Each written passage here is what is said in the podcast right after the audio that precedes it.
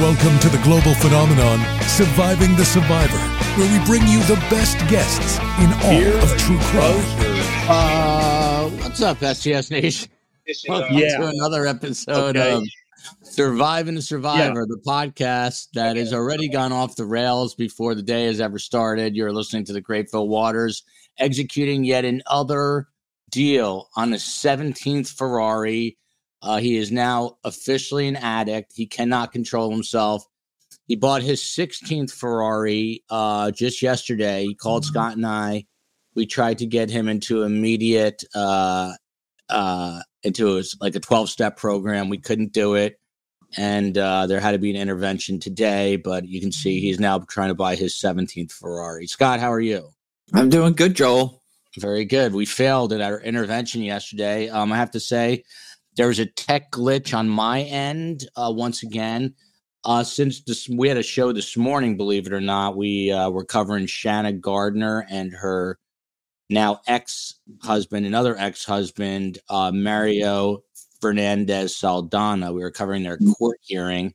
Uh, This is another case, Scott Duffey, where an ex spouse puts out of of uh, of an ex spouse of what's the word I'm looking for of great wealth of great uh, means puts a hit out on her ex spouse, another ex spouse, uh, because of a custody battle. Uh, this time in Jacksonville, Florida.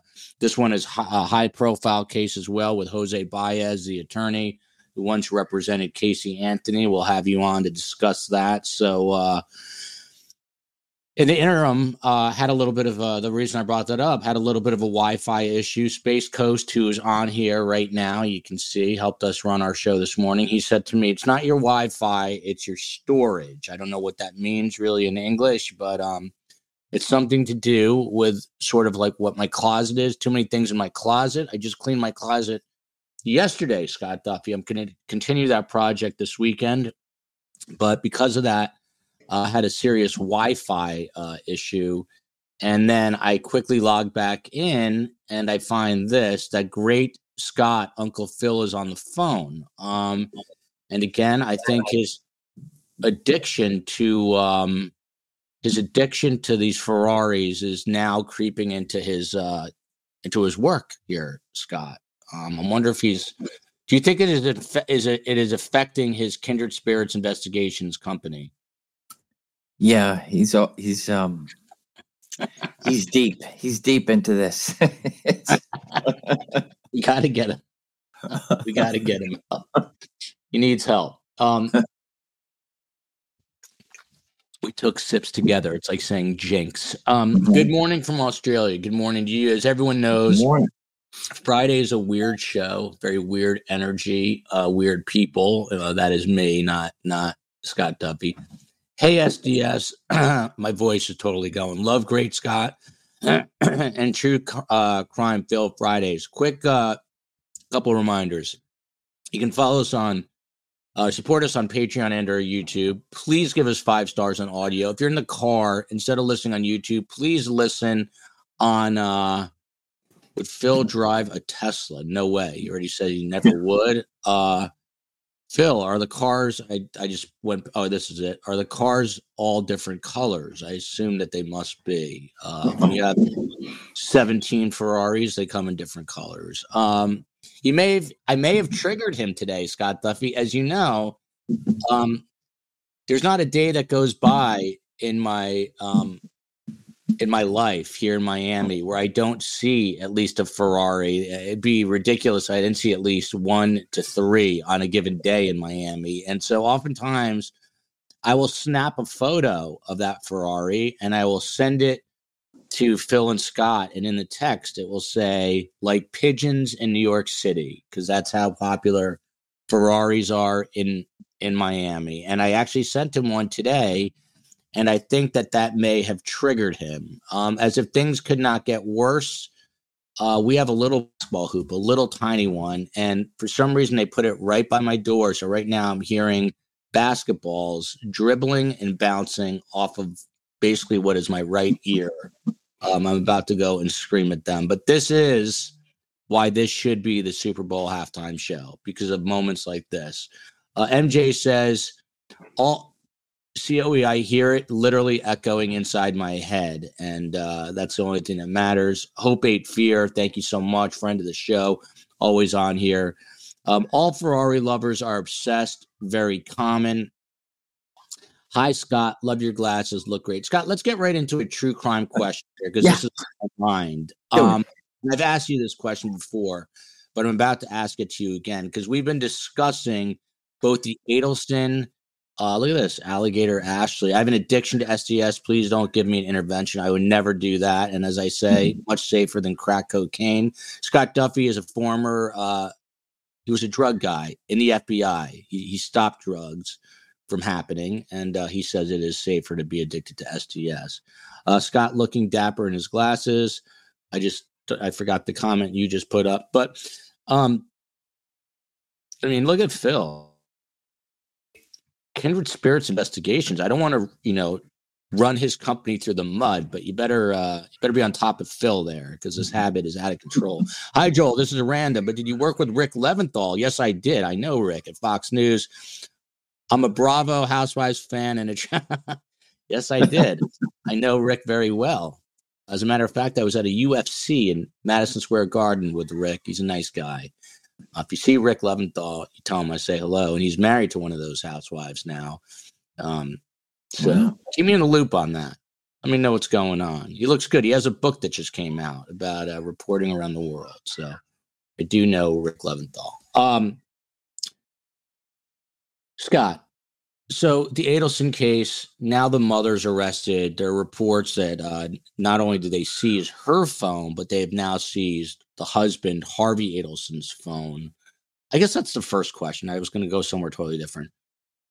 Could the seizure of these two phones continue to break this case wide open? In other hmm. words, the daughter, people are, are they've got a spotlight on the daughter, Wendy Adelson, the ex-wife of of uh, Dan Markel. Is it possible that Wendy said, "Mom, if you are uh, ever taken into custody, just you know, don't tell them that I said that you should commit this crime. Um, could she implicate herself? Could there be reason on that cell phone for her to be worried or the, the husband to be worried? Sure, anybody should be worried if they put something on their phone and deleted messages don't matter because they can be recovered up to a certain period of time. So yeah, I think our phones are very damning for for any of us if we're involved in a crime. It shows a conspiracy. We can't help ourselves.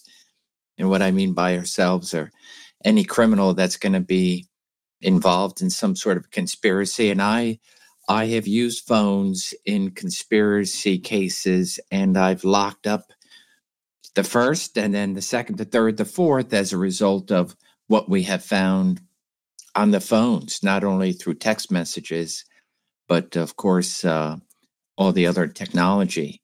But um, yeah, I, w- I would imagine this case is far from being over, and it looks like it was a a family affair. Hmm. For sure. And let me, Scott, let me ask you. There's been a lot of talk over uh, about WhatsApp messages. Are they, mm. you know, let's say uh, uh, this is a hypothetical that Donna was WhatsApping with Wendy, and Wendy said incriminating things. Because WhatsApp is yeah. encrypted, will they still yep. be able to get information? Because years ago, apparently they were having some trouble with that. So it's a good question, and uh, so I, am out five years now. In five years, and, and I was on a wire right right up until I had left, and we we were not able to to get into WhatsApp. Um, and so it was it was a good mechanism that's been out there. I don't know. I would imagine law law enforcement can sometimes be behind, but then once you figure it out and you you get the right search warrants, as long as you get uh, the right companies in place, and then to provide you the necessary authorizations, I, you know, I I would hope five years later we've we've been able to master that. But what I like to the downside or the upside was we were able to um, see conversations, whether it be by text or even by phone, if we were on a wiretap. And they'd be like, say no more, let's go to WhatsApp. Um, and so you know you would you would see those they would announce it and and then i think you would be able to go get that information later on hmm. Uh, i'm just checking to see if uh, phil waters and he has not i was just checking to see if he texted because uh, this is an unusually long amount of time but uh, he's you know when you have an addiction you have an addiction uh, Disney Nerd says, Hey, STS, love Fridays on STS. Lurking through as I drive home from work. Uh, thank you so much. And that is precisely if you're driving, please listen to us on Apple or Spotify or Audible. But look at Lindsay Shea. Everyone wants to show your show, Joel. That's why we love watching on YouTube.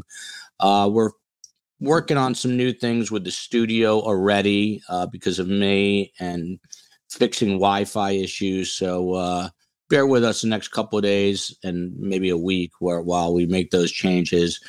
Maxirella, I like that name. Lovely way to end my Friday and very long week. Best guest, best host, best mods, best chat. STS special shout out to Space Coast who was walking me through and uh, the COE about how to properly delete things so I'd be able to get a decent Wi-Fi signal, signal which appears to be teetering once again. Uh, hey Mono, you just look at this what happened to the other studio? Uh, we're we're going to be back in there. It's still there. Mainly my laziness. Uh, the question I was going to ask you, Scott, that I know I've asked you before because it came up again with Shan- uh, Shanna Gardner. She has two kids, twins, beautiful twins, not now probably 10, 11, 11 years old, I want to say, with this ex husband, Jared Bridegan, and he's dead and he's gone and she's now likely to go to state prison the rest of her life. So this is my simple question. Why don't people think um, three feet ahead of their their big toe. Why are they not thinking about these other issues? Oh yeah. Excellent because that's that's the sad part to our jobs is when you know you you um you're glad to get to, to find who did it but ultimately especially in these horrible domestic abuse homicide situations you know the um especially with kids in place that it's it's i think i think it ultimately that rage and that anger and that hate that comes out and they just forget everything. It's it's one of the most selfish things you can do because you're not just doing something to the person that you've killed but uh, you've erased your the futures of your family um, and and that's it's it's like time and time again and and every show that brings light to this and every court process that brings light to this there's there's just another one in the wings waiting. It's just it's uh, it is it is amazing that this day and age the same thing just keeps repeating itself. And um, I, I just there's just that that defect, and that they just don't think, and so now so many lives are are ripped apart. Do you think that there's just uh, we were talking about this also yesterday? Do you think there's more um, like issues with people, uh, narcissism, things of this nature? because of the advent of technologies. It, what I'm trying to say is the world totally out of whack and off its axis more so now than let's say 1973 are we just more hyper aware of it because there's shows like this uh, there's you know access to information everywhere. Do you think it's because we're more aware or do you feel like things have gotten more out of control? I, I think it's a combination of both. I you know domestic violence and domestic homicides have been around since you know people have been uh, cohabitating. It's just what it, it seems to us on the outside that the easiest thing is to just walk away. And I'm not talking about the victim, I uh, uh, of domestic violence, because I've been in so many houses where I I just I've been educated as an outsider to see just how difficult it is to get out. But on the other end, I'm talking about the perpetrator, the one that decides that um, murder is the only option.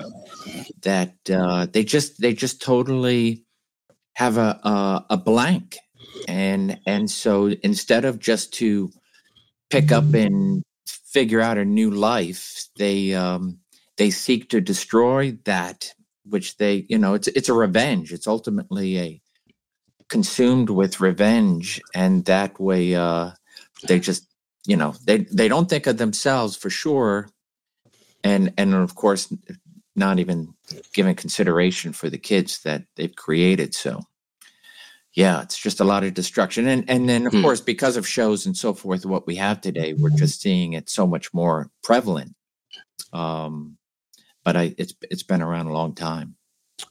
Uh, Phil Waters, we were telling uh, STS Nation that Scott and mm-hmm. I, on our own dime, we flew out to Houston yesterday for the intervention um, to try to stop you from buying your 17th Ferrari um, we actually had to uh, use one of those battering rams to get in. You didn't want us in. We finally talked to you. You broke down. You went through three boxes of Kleenex, and lo and behold, we left Houston, and here it is. Less than 24 hours later, you're back on the phone. Even your shirt is that a Ferrari shirt you're wearing? Because I see motor. No, this is actually my uh, Indian motorcycle shirt. Indian motorcycle shirt. So, Phil, is this now the 17th purchase that you're uh, finishing? No, no, no. Actually, this is the uh, Romtech bicycle contraption that I will be using after Tuesday when I have knee replacement surgery. Mm. So mm. he Tuesday. happened to deliver it. They were supposed to bring it between 12 and 4. He shows mm. up at the crack of 4 o'clock. And so uh, he had to set it up. So I had to. Mm. Anyway. Those uh, those windows of time, man. They they get no matter what the window is, it's always off a little oh, bit. Oh, yeah. um, so, uh, Phil Waters.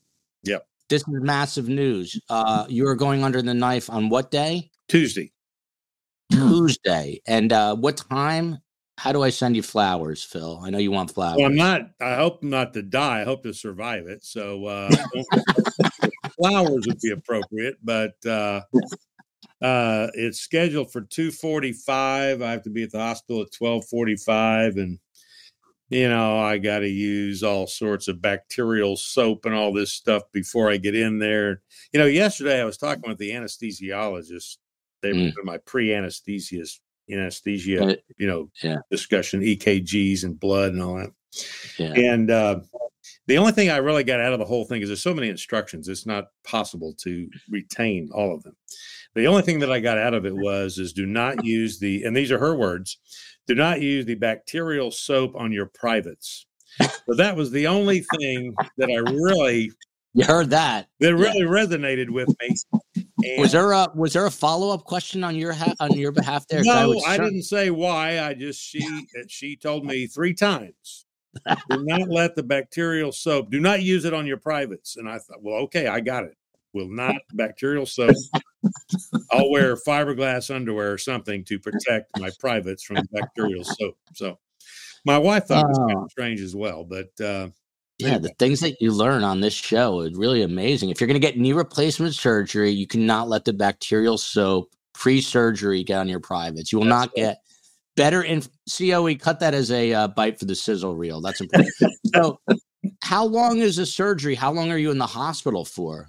An hour. That's an hour. That's it. And I'm just that's it. You, this doctor is my my well my also your dentist, my former orthopedic surgeon who I pulled his shoulders teeth. died. Oh boy! Uh, in in 2020, not from the Wuhan stuff, but uh, he had a brain aneurysm. Yes, which was amazing. He's 66 years old. You know, I mean, mm. Anyway, wow. uh, so I, uh, yeah, it was time to get the. I've been getting the gel injections and they're not working. Wow. So my knees torn. Well, it's time to. Let me tell you something. So, so shout out to my uh, my brother in law Benny. He is a cardiologist. He does angioplasty. So he essentially. I'm going to tell you guys uh, a nine hour story in nine seconds right now. So he essentially takes like a mini, mini little pizza cutter uh, that you would use to slice a pizza, but he puts that into your vein and goes into your arteries and unclogs them and saves many people's lives every day. Guy's always on call, always gets called in for emergencies. I had so many other questions for The main question I had for you, Phil, which I want to get back to is how long does it take when you're in a conversation with anyone who doesn't know you before they figure out that you're a detective? Is that quick? Oh, I, I have no idea. Um, I've This never, doctor I've never asked them. Um, I did have very- a lady that was. What was I doing the other day? Oh, we had gone to California from with my kids, and my whole all of my family was out at uh, Thanksgiving in California, which was nice. And uh, we got back. We had to leave our poppy dog here, and so when I went in to um, to get Poppy, when we picked her up, the lady said to me, "You look like you're a veteran, and we'll give you a discount." Mm, very nice. I said, "Well, I am." And she said, "Well, you look like one," which I'm not sure what that meant. I, I took it as a compliment, but uh, Huh. Yeah. so anyway, but I've never had anybody. Um, no, never had anybody uh, really, really say that to me. like your uh, your orthopedic orthopedic surgeon went home and was like, I had uh, America's most respected detective in the office today. The guy was asking me a million questions. That's why I had to throw in the thing about the bacterial soap. And when I got there, he had no other questions. I was able to get away. Well, you know, Um, it's all a process, man. It's just, it's, a, and they're using. I don't mean to take up time. we're getting there, nachos, mom. We're getting to ASA. Don't worry. It but takes us a is- while is- one of the most amazing things about this is there is a robotics component to this. Yes. So they have this robotics thing contraption that Mm, actually comes in and it's like shooting the measurements in your knee because they're Mm. taking the old stuff out and they're putting this new bionic man thing in it. And it shoots this robotic thing and it places the knee perfectly in the opening in the joint. It's it's it's crazy. It's it's uh So this was my this was my nine second story. I'm going to tell it to you right now. When I worked at Fox in New York City before I was at Fox News Channel, I, I was working with a guy named Rich. No last names necessary. Great guy. Wouldn't even care if I told you, but he was my cameraman. And I one of the first days on the job, Rich says to me, "I'm not feeling great." Blah blah blah. blah. Don't see him again for three years. Literally, don't see him again for three years. But we have, you know, we're we're friendly. We're text often. Whatever. We'd see each other fast forward like two three years i think it was three years and there's a horrible storm that they're having me cover he he was the new jersey camera guy and i was in manhattan at this point so don't rich doesn't care anyway so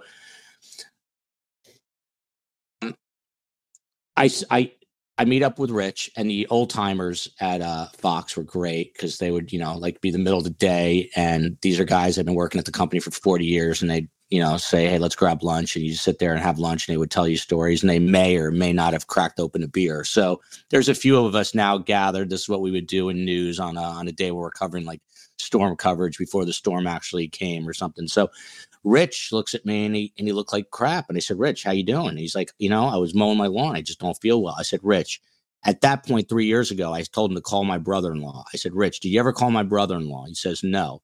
I said, You better call him today. And I'm dead serious. And I, I kind of laid the law down on him.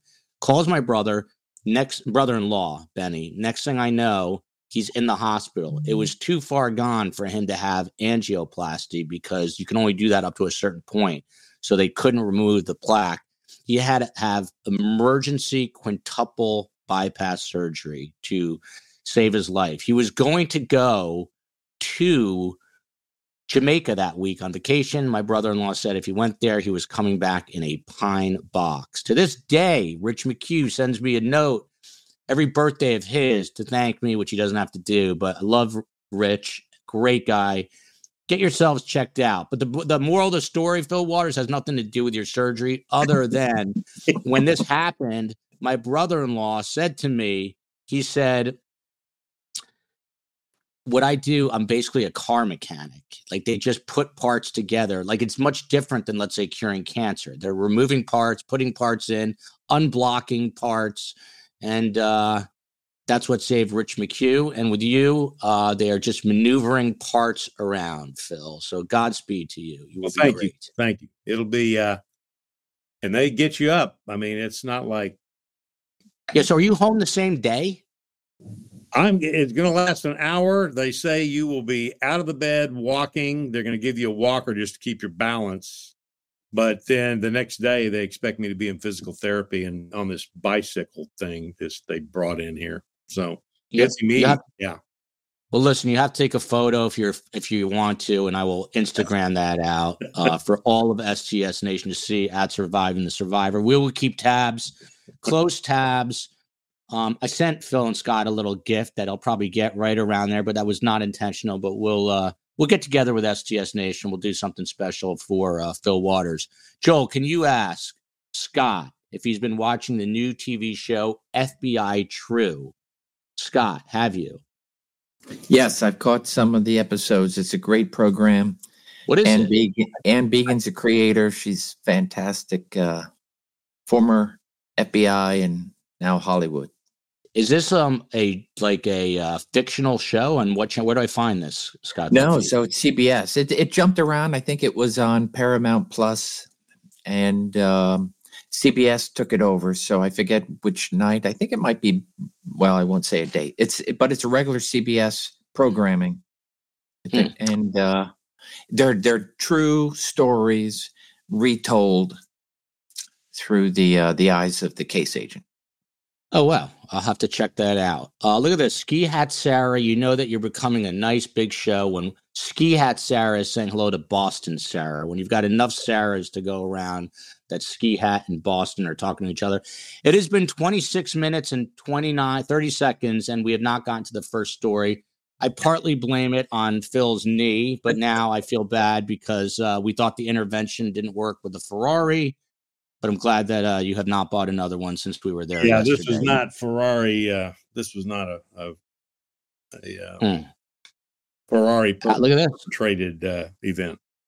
Lee La, La Love has um, advice for you. After the surgery, be careful with the accelerator on the Ferrari. You're going to be much stronger. So keep that in mind. Uh, counterweight that, if you will. Uh, Phil and Scott, I don't think you know this, but yesterday I was driving. Was it yesterday? It might have been a day before now. I think it was. Ye- it was yesterday. It's the longest day of my life. I think. I was driving. A feral cat jumped out of a bush. Much better me than you, Phil, because that feral cat jumped out. I swerved, swerved back, cracked the front of my tire. Um, heard the hissing right away. Twenty six hundred bucks later, needed two new wheels on the left side and four new tires. I'm not happy about it, but I, I saved a cat. Um, that's it. Um, I'm not happy about it. Anyway, let's move on to our. By the way, the COE finally posted uh, the new improved Adelson family tour. Check it out. She did an amazing job editing this. This is why you'll see why editing is important. Uh, the COE put her heart and soul into it. Please uh, check it out. It's uh, it's well done, not by me, but by her. So check that out. It is posted under the video section. And on to the first story. Uh, we're going to be talking about the accused Long Island serial killer. Of course, his victims that we know of Melissa Barthelemy, Amber Costello, Megan Waterman, and he is the prime suspect in a fourth homicide of Maureen Brainerd Barnes. I can't tell you how many text messages and tweets I've gotten about this, uh, Phil and Scott. Phil, uh, a DNA sample taken from Asa Ellerup, who is now the estranged wife of Rex Heuermann, uh, matches her genetic material that was found on the remains of victims. Um, the way that Joe Giacalone explained this, because I've heard so many different explanations, is that they had her mitochondrial DNA, but now they have her hair bulb. And so they were able to get a full profile, and it is a full DNA profile. It was taken the night of her, of his, Rex's arrest in July. Let me stop right there. Is this a big deal? Oh, look there. Uh, that's the Ferrari dealer. Is this a big deal or is Thing turned off. I'm not sure what happened there. Wow.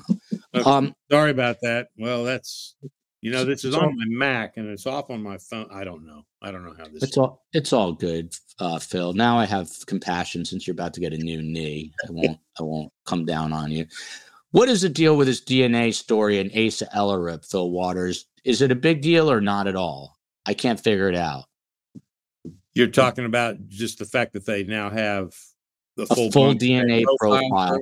Yeah, yeah. Well, uh, we talked about this, I think, a couple weeks ago, if I'm not mistaken. And if we presume the evidence leads us to this particular evildoer having done some of his evil deeds in their house. The fact that her hair shows up, I don't know where it showed up on what, uh, one of the bags, one of the burlap bags, or yeah. So uh, the state, something. Yeah, prosecutors say that Asa's hairs were found on the burlap, and now the sources say the DNA extracted from the hairs on that burlap matches her cheek swab samples, but it's okay. a full profile. So it would if he if he committed one of these murders in their house or he used the burlap bag which came from the house there's there shouldn't be any big question about how does one of her how does a hair belonging to her end up on the bag depending on where the bags were stored. So you know mm. one one doesn't lead to the the next conclusion that oh yeah well, she must have been involved because her hair is on one of these bags. Uh, she lives in a house. The presumption is these bags came from the house her hair being on one of these bags is not a is not strange to me it's not uh, unless they find some other piece of evidence that connects her directly to one of these murders. And we know that what we've been told anyway is that she was involved in these crazy sex swapping stuff. So we don't know I guess what I'm trying to say is, yeah, we don't know the context in which that hair ends up on that bag. Uh, Scott Duffey, the questions are coming in. That's uh, an interesting explanation. Uh, Scott, before we even get to this question, is there a reason that we're learning about this now? Because this DNA sample, this cheek swab, the the buccal swab, as we call it, was taken in July. Is there a reason? Is someone leaking this now? Is there a reason we're finding out about it now? No, I mean it. I don't know who who tested the uh, the swab, like what what uh, what lab, but if if I were to take a swab and send it to my FBI lab, it could take it it could take up to a year, and then I would have to ask for really, hey, can you expedite this? Okay, we'll expedite it six months. So it, I mean, first of all, it, it could be relatively fresh information, even though the the, the testing was done in July. Um, so I, it's, it, it, I'm, I'm not sure exactly where this came from either. Like, was, were they doing a FOIA request and came up on a search warrant or a test result of something, or was it actually announced through, through the uh, prosecutor's office? I'm just, but it, it, well, I think that, I, yeah, I think Newsday, I believe Newsday on Long Island broke it. Uh, go, go ahead, Phil. Well, look, I mean, don't read into this thing. Uh, like Scott has just said, the fact that the reason it was it was taken in July and and now we're getting the results now in in first of December or late November, uh, it, that would just be the time frame in which they got the test results back, and that is remarkably fast, actually. So I'm sure, to use Scott's word, that the request for processing was to expedite it and that's why they're getting them back now. It's not to me as a detective. It's just not. It's just not a big revelation. I mean, they had the mitochondrial DNA, which is the the little specific uh, DNA that's not the full profile. Yeah. And now they have taken the buccal swab and now they have done the comparison. And yeah, the mitochondrial matches now the full DNA profile. So to me, it's just not it's not that big a deal. I mean, in terms. But as, as a detective, is there something you have to do? Do you have to go another step with anything to make sure that, like, how do you know that that doesn't indicate some sort of involvement? And by the way, there's a lot of people in the chat who are like, I bet you she's involved now that they're hearing this. There's always well, been a little suspicion. But, eh, again, we don't know the context in which that hair ends up on that bag. So to just say in isolation, we have a hair, her DNA has now been fully a full profile has been developed as a result of the hair. Um, it's just another piece of the puzzle, but I don't see that that in and of itself has an affirmative link to her being involved in the murders. I mean, that's Uh that's the way I would look at it. It's it's nice it's nice to have. We've got another piece of information here, and until we find something else that does link her in another way to the actual event, right now this is this is evidence that we're just we have it, we know we have it, and we, it may explain something later on that we discover, but just in isolation by itself, it's just not to me. It's just not that big of a revelation. Uh, Dominique says, I think she's involved. Karen Michael says, Can we get an update on Tuesday when Phil has fully recovered from surgery? Uh, yes, you can. I will text Phil. Probably won't be up for it on Tuesday, but I will text him nevertheless. I'm sure I'll see a Ferrari that day and I'll send him the photo anyway. Um, Mac 19 for you, Scott Duffey. Is Asa Ellerup's match a case of transfer DNA or is there more to the story? Peacock, the production company by NBC, is paying at least one million to Asa to participate in a documentary. The victims' families are pretty upset. What do you think about this transfer DNA question, Scott? Uh, unless I'm missing something, I think I think the And there's several actual- hair. People are saying there's Yeah. several. That's another thing I'm trying to figure out. I think it is several hairs, and I think, yeah. Go ahead, Scott. Yeah, it's and so if ultimately it's it's the hairs and and some may you know that you can do some great hair conspir- um, comparisons, but but ultimately the uh, the the DNA is is is what's going to be very important. So if they got the the um, the DNA from from the the follicle or from from the root, and then of course having to do, you know, they probably did uh, some test plucking or some hair plucking, as I've done in my time, and then of course the uh, the buccal swab, just to just to put it all together and ensure.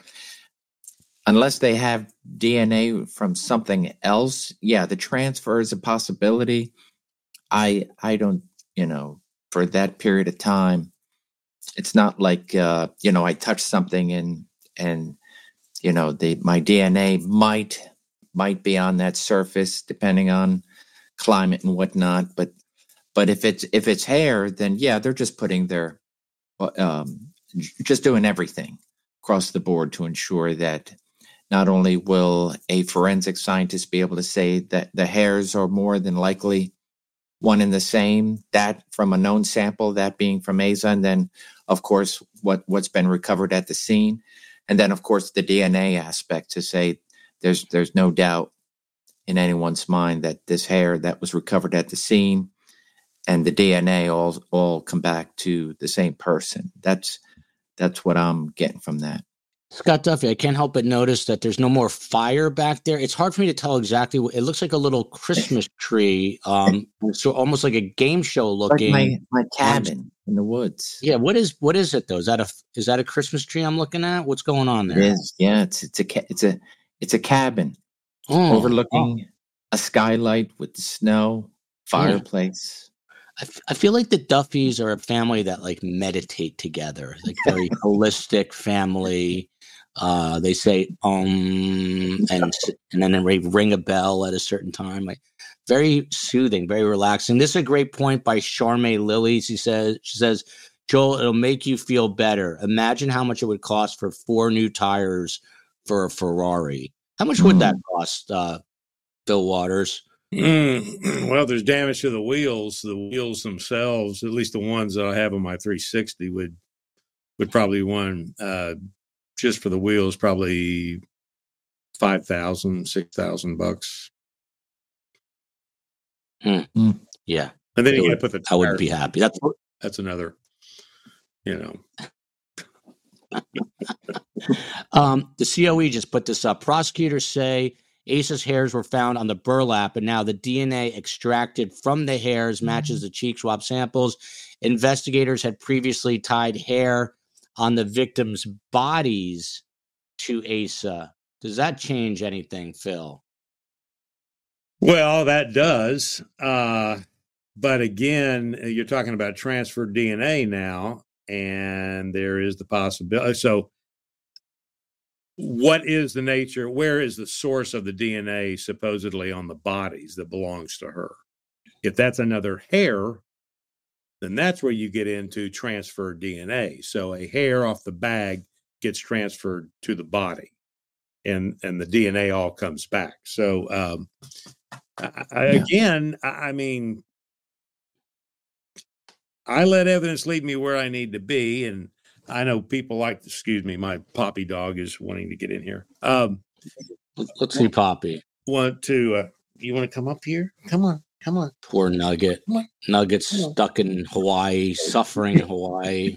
Everyone's I- forgotten. I, I just I'm I'm just saying that uh, right now I, I don't think we. I mean, there, there may be some other things here that the detectives know that we don't, and I'm sure there are, but we don't know what that source of that DNA is. If it's another hair, then that can be explained by transfer from the burlap bag to the body. And again, we're in the Hmm. same place. So the hairs can be explained. Um, we're going to have to get something else that's going to have to link it in a different way. So I, Hmm. I again, it's it's good to have. It, it's just another piece of the puzzle, but uh, I don't. For me, it doesn't bring me to a conclusion about anything. Hmm. Regarding Scott Duffey, uh, looks like you're about to say something, but let's lead into it with this. S.L. Conley, why have any of the haven't any of the adult children's hairs who lived in the house been found on the victim? And then you've got Ski Hat Sarah, who says the wife is a bit odd. Everyone is really. That's true. That doesn't mean she's complicit. That said, it's hard to think she knew nothing. Uh, I tend to agree with uh, Ski Hat Sarah. But what about uh, we're not seeing hairs from anyone else in that household? Is that just random? Yeah, it's it's um you know, let let's say let's just say for uh, what I like about the fact that it's coming back to Asa is it's keeping it within within the family dynamic. It's not saying there's somebody else involved other than Rex, but it is saying it's still within the family dynamic as opposed to an unknown. An unknown, I think, could be well it it wouldn't be problematic but it would be something that the prosecution eventually would have to explain in court saying okay you know um if, if they go forward and say yes rex did this and then took the bodies here and then buried the bodies. And then of course uh forensics picked up hair but there's an unknown. People are gonna you know they're gonna the defense wants to uh, uh sow this this um seed of doubt. Here, at least now you're like, hey, we have another sample other than Rex, but it's his wife. So what that allows is it's it's it's Rex, it's Rex, it's Rex, and perhaps there there was a homicide or one of the bodies in the house, or perhaps it, it further shows that the bags could be kept in a basement. And you know, just look, think about everybody in the family. They're touching things, whatever it is that's in your house and um, and so thereby hairs happen to uh, to be displaced on these bags. So it, why the kids aren't? I mean, like anything else, why you know it depends where these bags were at the time. Hmm. Uh, go ahead, Phil. Is that a Well, hand look, raised? look, I'm trying not to interrupt. So No, no, you're you're great. um, the uh, the fact that there's no kids, at least at this point, DNA, hair, that kind of thing, is what we do know. And I and I look at these things objectively. What we do know is is that this particular evildoer and his wife were involved in some pretty freaky deaky sex stuff. So it would only, to me, it would only make sense that if these victims were involved in that same activity with this couple, and then once they're through with their freaky deaky, whatever they're doing, swapping stuff going on, then he takes them and kills them. And hmm. she doesn't know that he is doing that. And so her only question would be, well, what happened to so and so? You know, and he just says, well, you know, can't get a hold of them, whatever. But my point is here, we do know that they're involved in particular activities. They're involved. They're involved in them together. I thought I had this thing turned off. Um, and um, so I, I did, this is crazy. So I this is best halftime, best Super Bowl halftime show ever. And this is this is Banfield, by the way. Do you imagine the crowd? Oh, do you imagine the crowd? It's 80,000 deep in Houston, Texas for the Super Bowl. We're doing the halftime show. The crowd's going wild. And then Phil's bozo horn goes off on top of it. They'll oh, go crazy. They'll lose their minds. They'll lose their minds. But, my, my point is here we do know that they're involved in an activity together that would, that can answer why her DNA mm-hmm. is on the bag at the scene, that kind of thing. Um, and she, again, his activity with the murders is separate and apart from the, uh, you know, the, the hoochie coo weird stuff. So, um, again, I, I mean, I just look at these things with objectivity, and I know there's going to be a bunch of, you know, panty waters out there that are going, oh no, no, no, you know, all that other stuff. But I mean, but but I'm not just looking at it as what they're releasing and this and that and this and that. I'm trying to determine what they know the bigger scope of the thing is. So I just don't right now. I don't see anything to, to me that would say she's involved in the murders because she could have been involved in the sexual activities. That's why her hairs are if they're i think i saw somebody that said oh i was on a belt of one of the well i mean this stuff can be explained if they're both you know bumping uglies with the same person at some point and um, then they're going to leave or he's going to take them home or whatever then he goes out and he does what he does so uh, right now everybody needs to kind of hold their water a little bit here and let's see how the evidence where the evidence leads us regarding her involvement. It's interesting. By the way, Ms. Trial says, I came for the crime talk. I stayed for the clown horn. Uh, happy to have you stay. I think I saw Ms. Trial say that she also worked uh, very close, if, if, you're the same person, um, because it happened quick to see how we moved the comments around. But someone said that they worked very nearby to uh, the accused serial killer, Rex Heuermann. Um, Scott, just to put a little bow on this here, uh, Jenny Pajama Pants, one hair isn't enough for me to believe Asa was there, had anything to do with it. There needs to be more evidence before I think she was in on it. There are multiple people saying, and I've and I've heard this uh, like on the Twitter, but I have not seen it officially that it was more than one victim where they found this DNA. If anyone knows anything about that, I would appreciate filling me in on that. Um, but Scott Duffey, I notice a markedly different um, attitude toward Asa Ellerup in the chat. Now people are saying she is suspicious. She's been suspicious all all along. Uh, do we have to temper ourselves here? Well, I mean, you know, you, you you never want to point the finger, and that's why I think you, when Phil and I make comments, we make comments based upon what our experiences have, have brought us to this point and and so always look at the evidence for what we know it to be um so but at the at the same time you know you you um you do have things that are taking place for example this this whole peacock episode or the, the this this is this is pretty pretty odd for for somebody even though it's like okay yeah make some money because we're we're desolate. It's it's it's it just doesn't sit well. I think, especially with victims' families, where are they all getting million dollar uh, contracts um, to follow their lives? Mm-hmm. Have any of them been reached out to? So yeah, I could see it not sitting well with um, with a lot of people, especially victims' families. Things Look like at that. this. Uh, the, the comments are interesting. Uh, Nina says they believe they found DNA on three victims. I need to confirm this. Uh, Pretty Lucky Tarot says the wifey, meaning Asa, knows more than you think. It's part of her kink that rhymes more than you think part of her kink.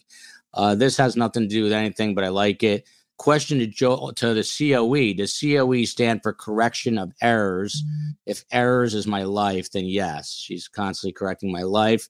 Uh, then SL Connolly, um, Phil Waters. I heard four victims with her DNA. I need to confirm this. Then this person says three. Uh, what if that DNA is found on multiple victims? Does that change your thinking here? In terms of her being involved in the murders? Yes, anything. Not really. Not really, given the act, given the well documented sexual adventures that they were on together. Mm-hmm. And, uh, uh, you know, I mean, it's, it's, it's certainly putting mm. her in the, in the big picture of things, but, uh, given what they did together, and, and now we're hearing three. I mean, by the time we get through this broadcast today, it's going to be, you know, there's 10 different people that have all got our DNA on them. So I, I again, again, I, I don't, it's something that's going to be up on the chart and it's going to be because this is one of these things where you're going to you're going to put a timeline up you're going to put stuff on the on the board and you're going to say this person this DNA is linked to this person, so forth and so on. You're gonna this is gonna be one of these put up a put up a chart on the board and just like on television where they're putting pictures and connecting dots. So um again, you got to remember the activities that they're involved in, very personal uh, activities where they're you know swapping spit and every other type of human fluid mm. and uh, right now i mean i i just i just don't um, i think people are mad at her as scott's talked about that supposedly she got a million bucks or five million whatever it was to do this peacock documentary thing and uh, so she's cashing in on her 15 minutes of fame so I mean, I hope they're I hope they're not swapping bacterial soap, Phil Waters. I hope they're not swapping that. Well, I would, yeah. If they are, I would, you know, I, I hope they didn't use them on their privates. That's all I. Can yeah, so it'd be horrible. This is an interesting question from Matthew Newton.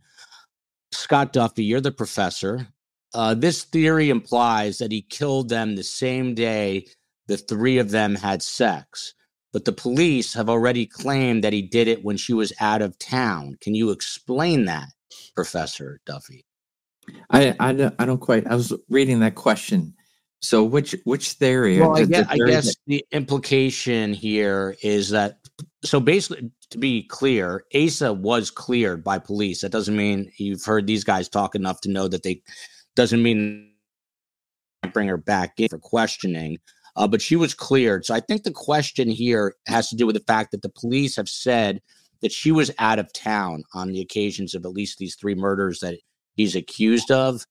And I think he's asking, uh, does this imply that maybe she was there when it happened? I'm not 100% yeah. sure. Yeah. That, so I would just say then that question would go with what I think Phil and I have been saying that the DNA, um, this whole story of the DNA and where it's being found doesn't make it make uh, Asa any more part of the crime.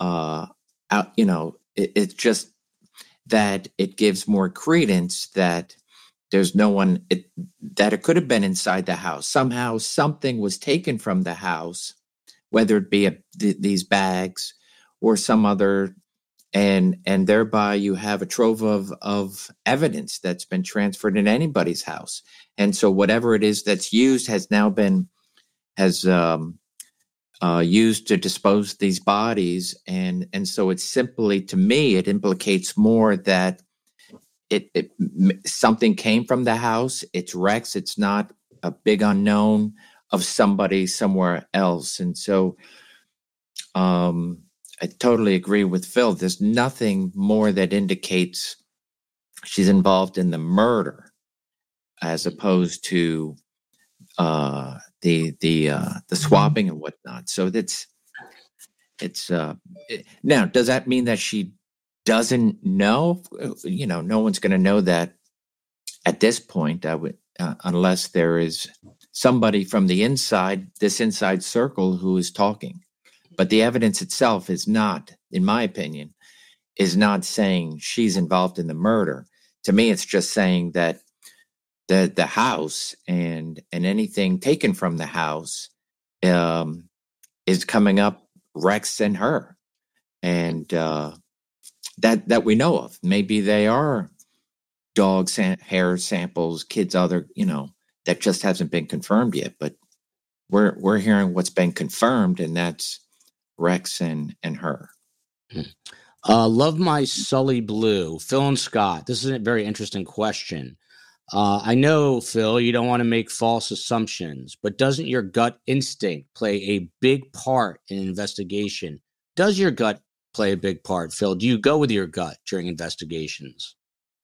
And before you answer that, Phil, Cat's Gallery says, What is a panty water? I file mine, lol. This would have to be someone from overseas. Us Americans don't say file but it sounds like she puts hers in her drawers. So go ahead, Phil, uh, about your gut instinct. Well, just the, the cat's gallery. The wadding actually takes place while the person is wearing the panty. So um, I hope that I hope that I hope that clarifies it for uh, get more specific for cat gallery and uh, I'm sure there's no bacterial soap in the privates uh, area there. Um, yes. So, um, what was the question? It was uh, uh, your gut, your gut instinct. By the way, shout out to Tali coming to us from Israel. Go ahead. Go um, ahead well, of course, of course, I do. Of course, I, have used, uh, you know, over uh, the scope of my career, I, I, I use those instincts uh, in an investigation, and it allows me to based on the evidence, make some invest, you know, make investigative decisions and which direction I need to go, what do I need to do, and so forth and so on. So, so sure, but again, uh, people have got to remember that people that do what I did and what uh, what Scott did is that we enter these investigations objectively with open minds, and we let evidence lead us where we need to be and uh, it's always a journey for the truth. So it may be a fact that her hair are on, let's just say, for I think the most we've seen four people they're saying. That three, three or four. Yeah. Let's just assume for this moment, this discussion, that that is a fact. But the truth of the matter may be that she was not involved in the murders.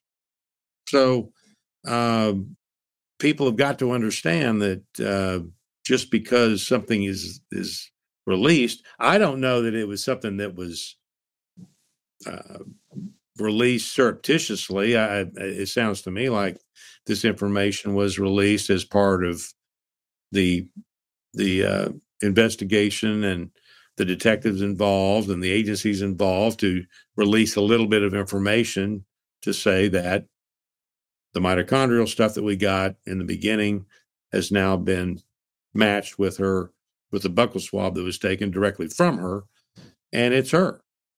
So mm-hmm. to me it's just more kind of a it's an informative thing. It's not it's not them going hey we got the magic bullet here. So uh, people you know calm down a little bit uh, look at McSpunky, generous as ever, gifting five surviving the survivor memberships. Look at that handsome face with his glasses on his head like that. Uh, Miss Wee Last C comes to us from uh, Scotland.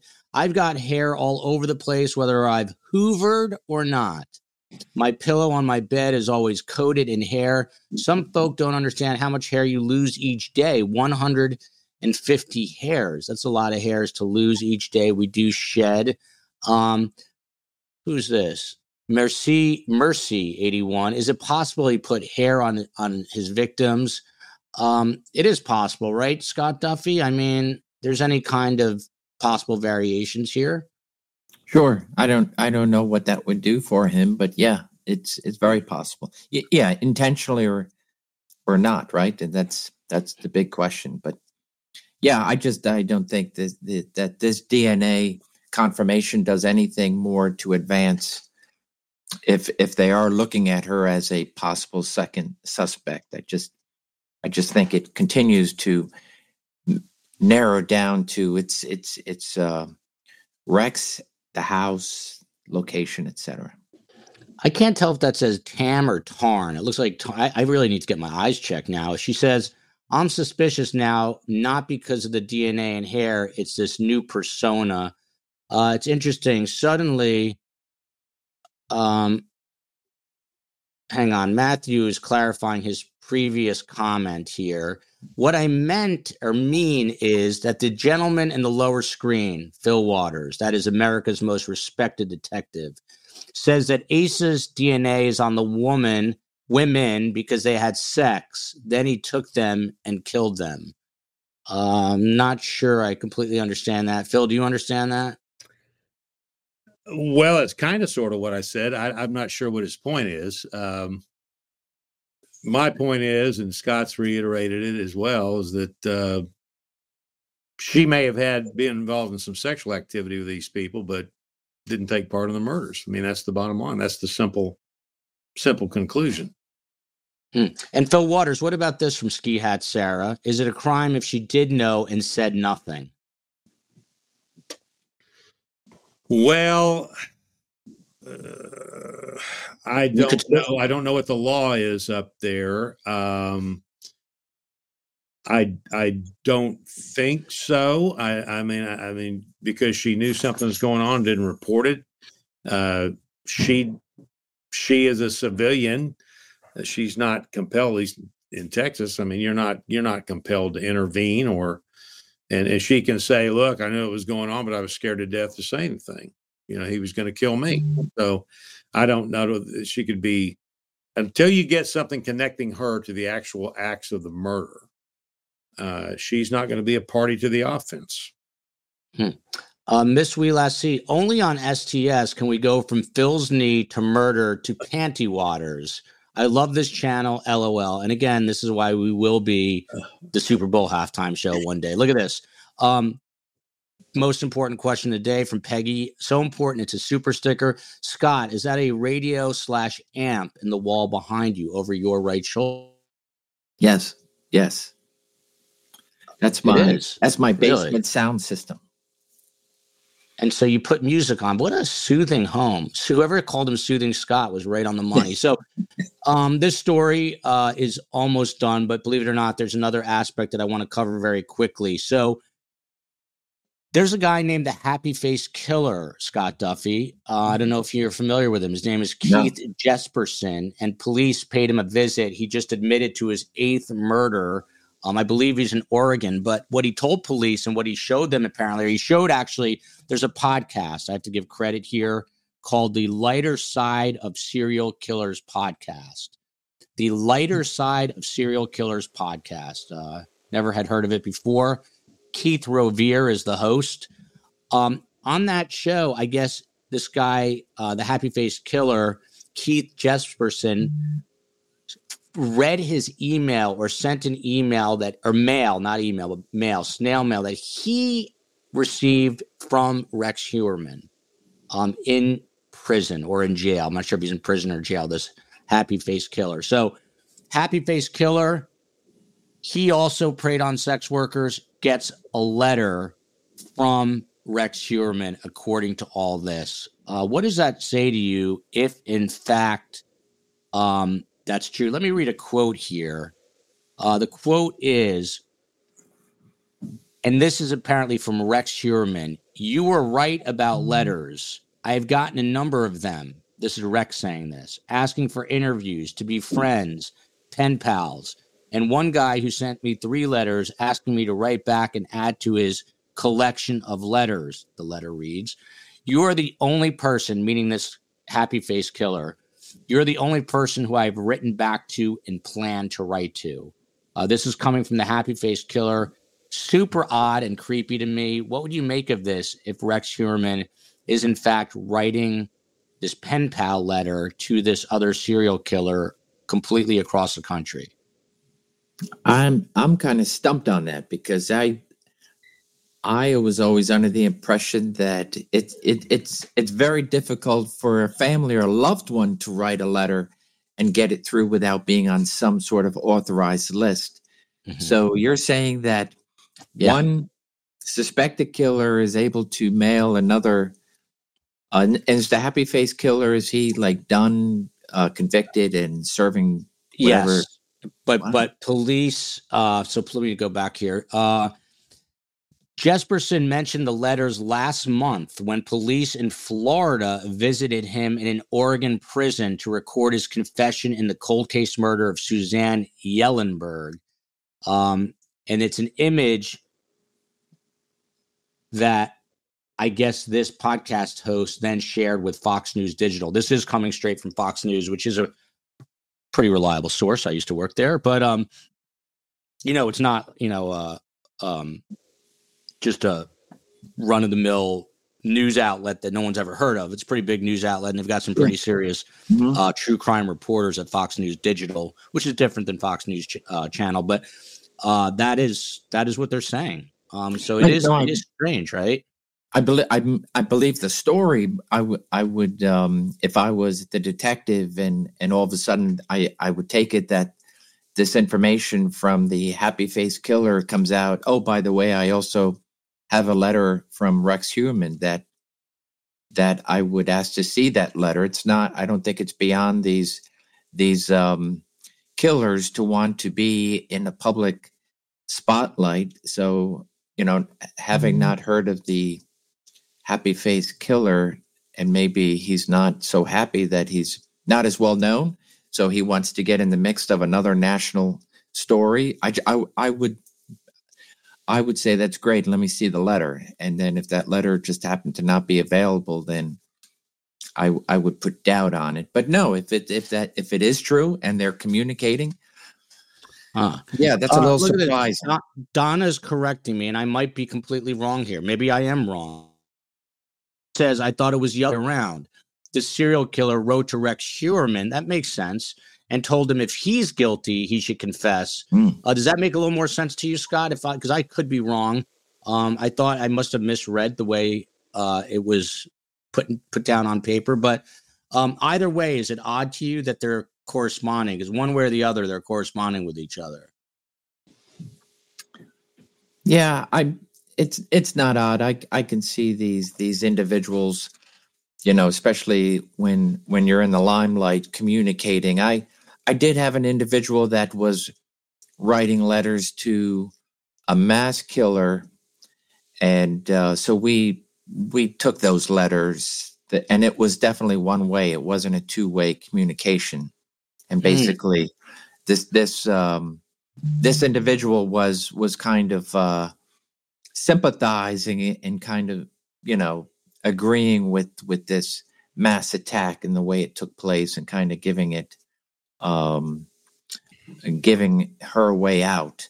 But in you know that was an outsider communicating with with a prisoner. I'm I'm I'm a little confused as as to these prisons allowing prisoners to communicate with one another. It's, it's yeah. So I'm getting some clarity. I'm getting some clarity from STS Nation uh, now because I always say best guess, better community. Lindsay Shea the Happy Face Killer's daughter, I remember this now, she set up that GoFundMe for the family of Rex Heuermann. So maybe that's why they're writing each other, it says. And then uh, 24 Baby Bull says, Happy Face Killer likes to write to other serial killers. He wrote to Rex first no matter which way who wrote which way, it goes two ways. And I knew Phil would raise the finger there, not the middle finger, the other finger. Phil, go ahead. I would be very surprised. I would be shocked if our evildoer here at Gilgo Beach is writing anybody. Because his attorneys are telling him, you better just sit in your freaking cell and keep your mouth shut. Mm. I can't imagine that he is, even if he's, I'm sure he's getting letters, that he would be responding, and especially responding to some serial killer that's convicted sitting around with nothing to do. So I would be really, really surprised if um, if he's the one that initiated this. It makes more sense that the convicted serial killer who has nothing better to do but sit around Yeah. in a jail cell and write letters to a an alleged serial killer than it would be for the alleged serial killer to be writing him. The lawyers are telling him, "You're not Interesting. And then uh, I wonder if Happy Face is watching STS and if he's happier or, or what if Happy got really miserable watching STS? He was no longer the Happy Face killer when he was watching Yeah. it. He he uh he he says here, I'm very confused on this story. I have to admit, but he says uh, uh, this is now um the Happy Face killer speaking about Rex. He says you have to look into it a little bit, but it seems like he's already at peace in his heart that he knows that he's busted. Um, and he goes on, the happy face killer, to say, "I always try to tell people to own it, just to admit, uh, admit to it." Meanwhile, police were just there to get him to confess, basically forcing confession out of him. And he's saying to just own it. If you're arrested, it means the prosecutor has enough evidence to take you to court and prove you guilty. They wouldn't have arrested you if they didn't. This is according to the happy face killer. Scott Duffey, what the hell is going on here? I I, I will now uh, officially say that I agree with Phil that I think that the correspondence was going happy face to Rex. Unclear, um, unclear if Rex responded, but in either way, this is very odd, isn't it? I mean, that Yeah, it's very. It, it's yes, but two, you know, one suspected and of course one, you know, convicted. It's it, you know, ser- se- serial killers. That's why uh, do have some unique qualities, and uh, you know, wanting to be in the limelight. It's it's not out out of their realm. So uh, Phil's right. It's okay now. I'm now I'm caught and I'm kind of sitting here. Nobody's really knowing who I am anymore. So now part of the uh, the big mix, I'm maybe uh, send out a bunch of letters to to a bunch of uh, nationally uh, exposed serial killers, and and um, Rex is is one of them. And it, and it also sounds like if the daughter started a GoFundMe page, maybe perhaps they're they're sharing information on how uh, the family of a serial killer or the family of a killer um, who may be desolate can now can now uh, get some funds. So Look at this, Phil Waters, and we'll wrap it up on this story. Could it be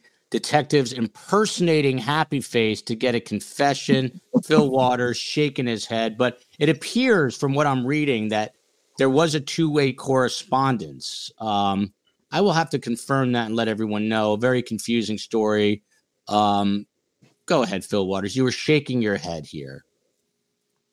Well, no. Hmm. Yeah. There you go. No. there you go. Uh, moving on. Um, wow, we are so far behind here. Uh, obviously, we are going to pivot to probably the biggest story uh, that there is in the country, and that is, uh, as Phil calls him, the evildoer.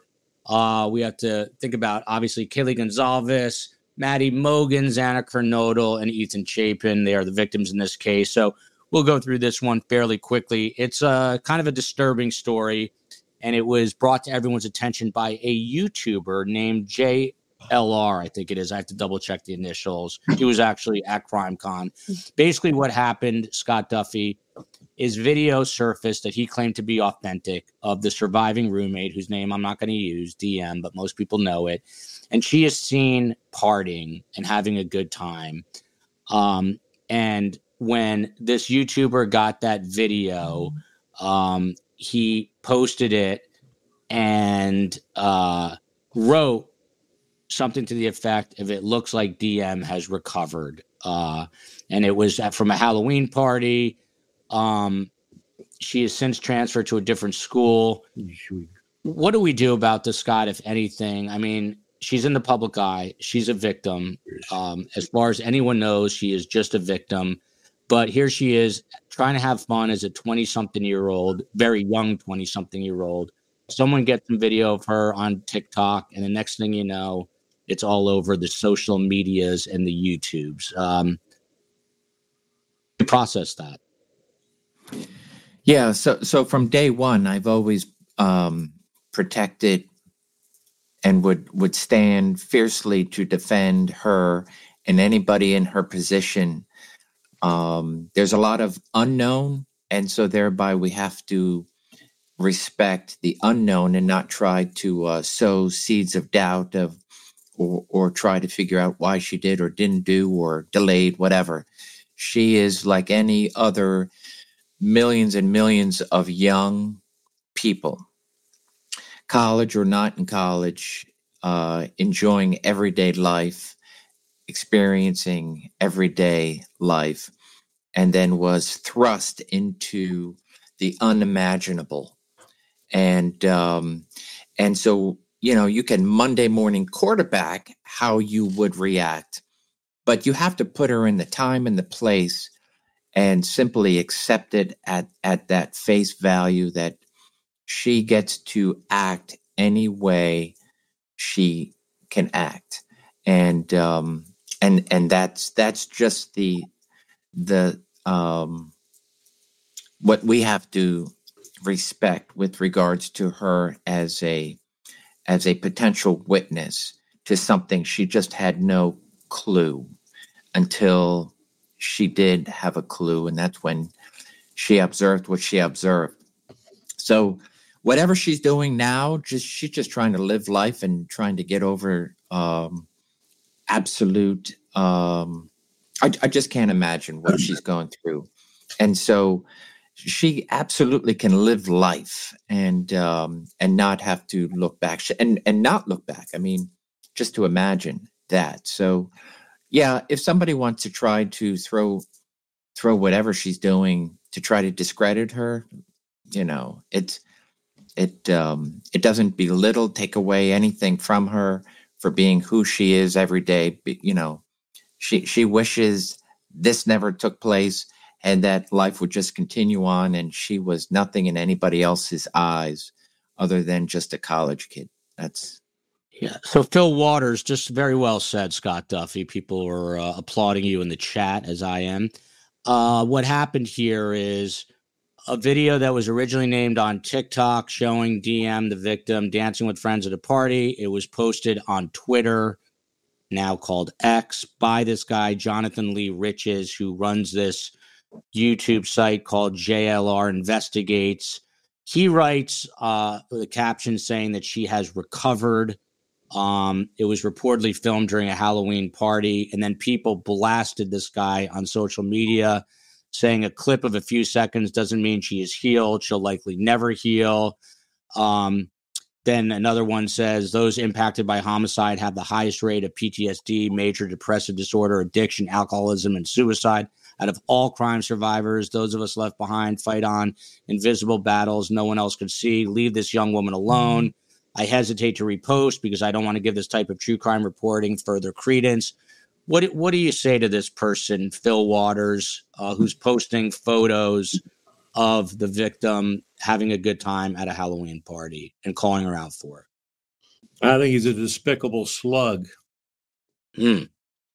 Mm. And I think he, uh, you know, it's all about clicks, right?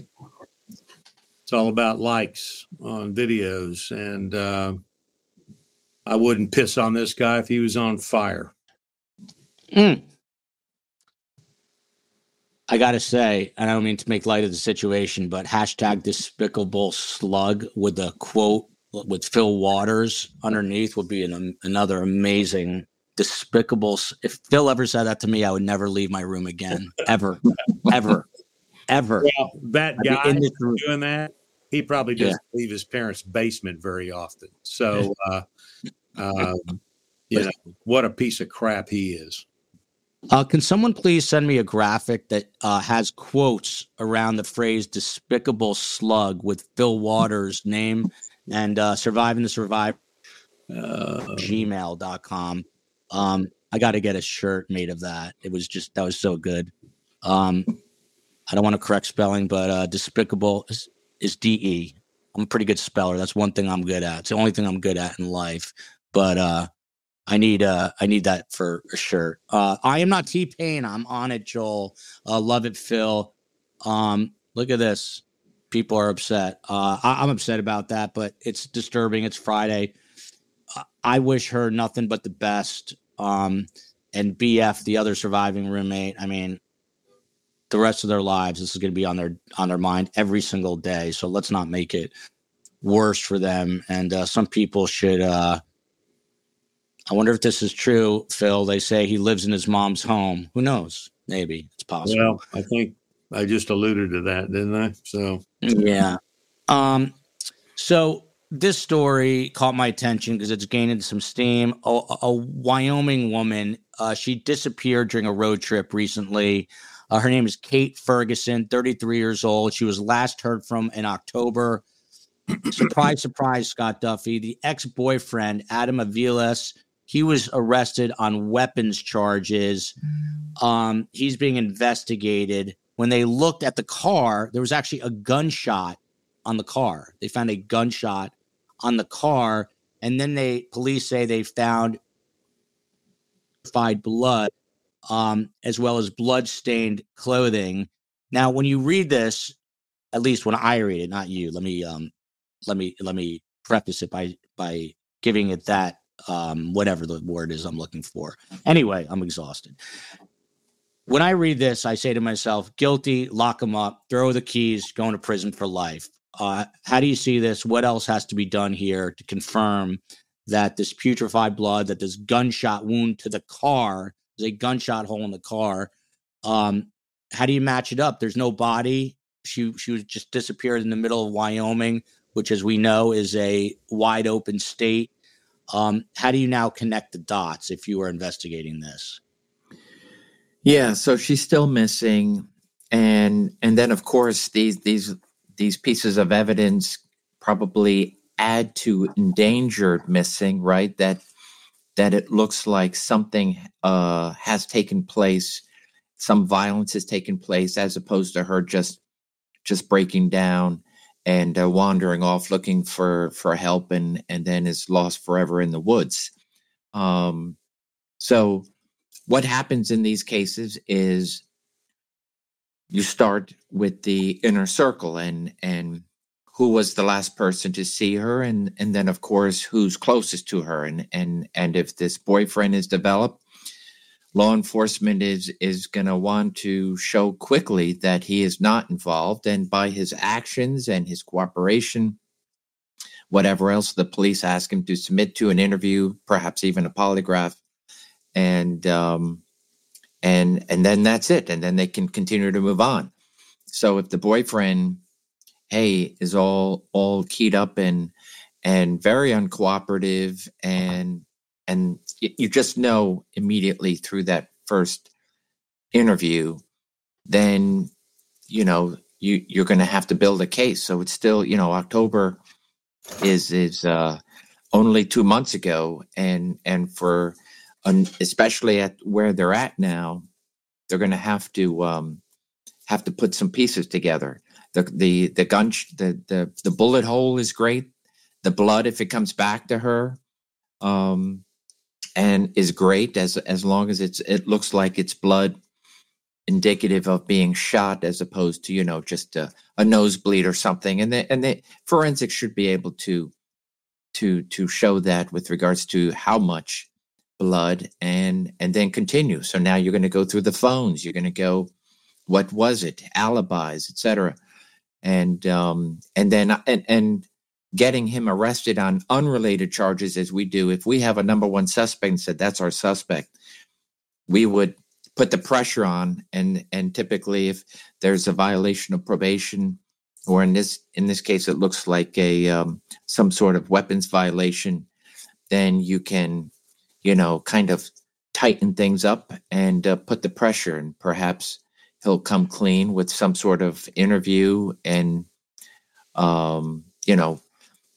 but but ultimately, that's you know, that's what it comes down to, and hopefully, with the phone, be able to piece where he's going, and perhaps if there's a, you know, a spot where they say this phone is is for a period of time you know, depending on just how wide that search is uh, or how what what the lay of the land is, look for shallow graves and whatnot because when somebody tries to get rid of a body, they realize they didn't plan for that in in when when they committed a murder, and and now they have to try to get rid of the body, and that that does take some doing, and ult- ultimately that's you know you you can hide a body for some time, especially in a desolate space, but um, my guess is they they zeroed in. He was uncooperative from the beginning, and now they're trying to piece it together. Finding that body would be great, um, but I I think it's still early in the investigation. Not finding her to to levy any charge against him for this. Hmm. Um. Oh yeah. This this is the same guy. I remember this. Uh, it says JLR is the one who created and posted a fabricated audio of screaming from the murder house. I remember this. He was called out publicly for it. Hadn't heard from him quite a while. So maybe there's a little history here, but uh, definitely should be no uh, victim shaming. Uh, Phil Waters, to you, um, this in, this caught my attention because of the work, the, your line of work. Um, it says in a subsequent interview, so basically they found everything they needed evidence wise. You, you, guys are going to yell at me for saying that, but they found blood, bloodstained clothes, a bullet hole in the car, and then Phil, they have they don't have a body, but investigators spoke to the, the four year old daughter. That's the bozo horn no laughing matter here. They spoke to this couple. The couple has two kids. They spoke to, almost fell off my chair. They spoke to the four year old daughter, and she said to investigators that she witnessed her father, quote unquote, accidentally hurting her mother. Phil Waters, I know you've been there. Um, or maybe you haven't, because maybe special people have to do this. But do you, in your time, did you interview very young children, or would you always have to give that to someone else? Well, I have. Uh, of course, we have a, a, you know child assessment center where um, there are people that are trained specific to that function that uh, will interview children. But I have I've interviewed children on the scene, uh, and have we've depending on what it was and how old they were, we've my partner and I would discuss if there was any any advantage to doing that or just letting that happen at the assessment center and so forth and so on. So um, both ways um, have dealt with with kids. And uh, so it's it's a an investigative decision that's unique to the investigation that's got that factor involved in it. Hmm. uh, what about phil what about being able to indict and ultimately convict a defendant with no body but you've got this sort of evidence you know bloodstained clothing. How much how how much of an uphill battle is it without the body? Well i have a case i think i may have talked about it here that uh, we started out as a missing person case. Her car is found on the other side of town. There's blood bullet hole in the door and very suspicious. Missing persons had the case initially. They were called to that scene. Then we got contacted because of the blood, bullet hole, and some other stuff that looked like it was going to end up being a, a homicide, a murder. So we very fortunate and every piece of evidence. I've got video of the actual event. This happened in a neighborhood. She was pulled up in the mm-hmm. driveway. He was mad. He came out, and we see on the videos at night, but we see her car up, lights are on. We see him come out. There's some discussion of some kind. Then we see muzzle flashes. Mm-hmm. Uh, and of course, she slumps over the car, brake lights come on, that kind of thing. So we had the entire event. Then we've got him absconding to Honduras. So mm-hmm. I've got him at the airport, getting on the plane. We've got him getting him off the plane. So we have a lot of different, and, I know we talked about this before, but uh, the only thing we don't have is the body. And we don't know where he was the one I was talking about that he got caught in Guatemala, where we have an extradition uh, treaty with them, and he was the barber, and they perp walked him and uh, sent him back, and to, he's yet to divulge where he where he put the body. So it is possible. It, but the but the the evidence does have to be overwhelming. It sounds like in that particular case that it they're they are there and so I would expect they're, they're going to have, as we are, I think we will have a successful prosecution. Hmm. Look at Black Widow, uh, really upping her um, her game face, if you will, for STS with the, the shades. I love it, Black Widow. Coming to us from the Republic of Ireland. Is the spelling corrector lady still here? Uh, that would be me, I guess. Um, I was correcting the word despicable for despicable slug. Uh, this next story, um, Scott Duffey, sadly, is from the Commonwealth of Pennsylvania. Uh, there's two stories sort of back to back, one from the Commonwealth and one from. There's a couple stories, uh, Scott, that we're going to get to, believe it or not, that involve your either your career path and or your Commonwealth. The first one from Pennsylvania curious if you heard about this. This is this is actually very sad. Um, I thought about my parents. My father could never do this. Now, it just kind of made me teary eyed. An 84 year old Pennsylvania man was arrested after being accused of beating his wife to death in their home, according to the Montgomery District Attorney's Office. His name is Bart Seltman. Barton Seltman. Uh, he's 84. He beat up his wife, Margaret Seltman, 85 in lower. Are you familiar with lower Pottsgrove Township, Scott Duffey? Yes. Yeah, that's where they lived. Um, Tuesday, about 2:30 p.m. in the afternoon, maybe while you were teaching, they received a call from Barton Seltman about an unresponsive female. Uh, an affidavit of probable cause obtained by Philadelphia NBC 10 claimed that he told 911 operators that someone had beat his wife and she was bleeding from the head and that their kitchen had been ransacked. Um, he was arrested. He's being charged with this murder. Uh, Scott Duffey, any you care to guess the motive behind this murder? Mm. you had to guess. 84. She 84. was um, she was an older woman by one year. He was married to an older woman. Yeah, don't let age get in the way of of good police work. Yeah, I am I to take a guess. Hmm. Um, she was running around on him, right?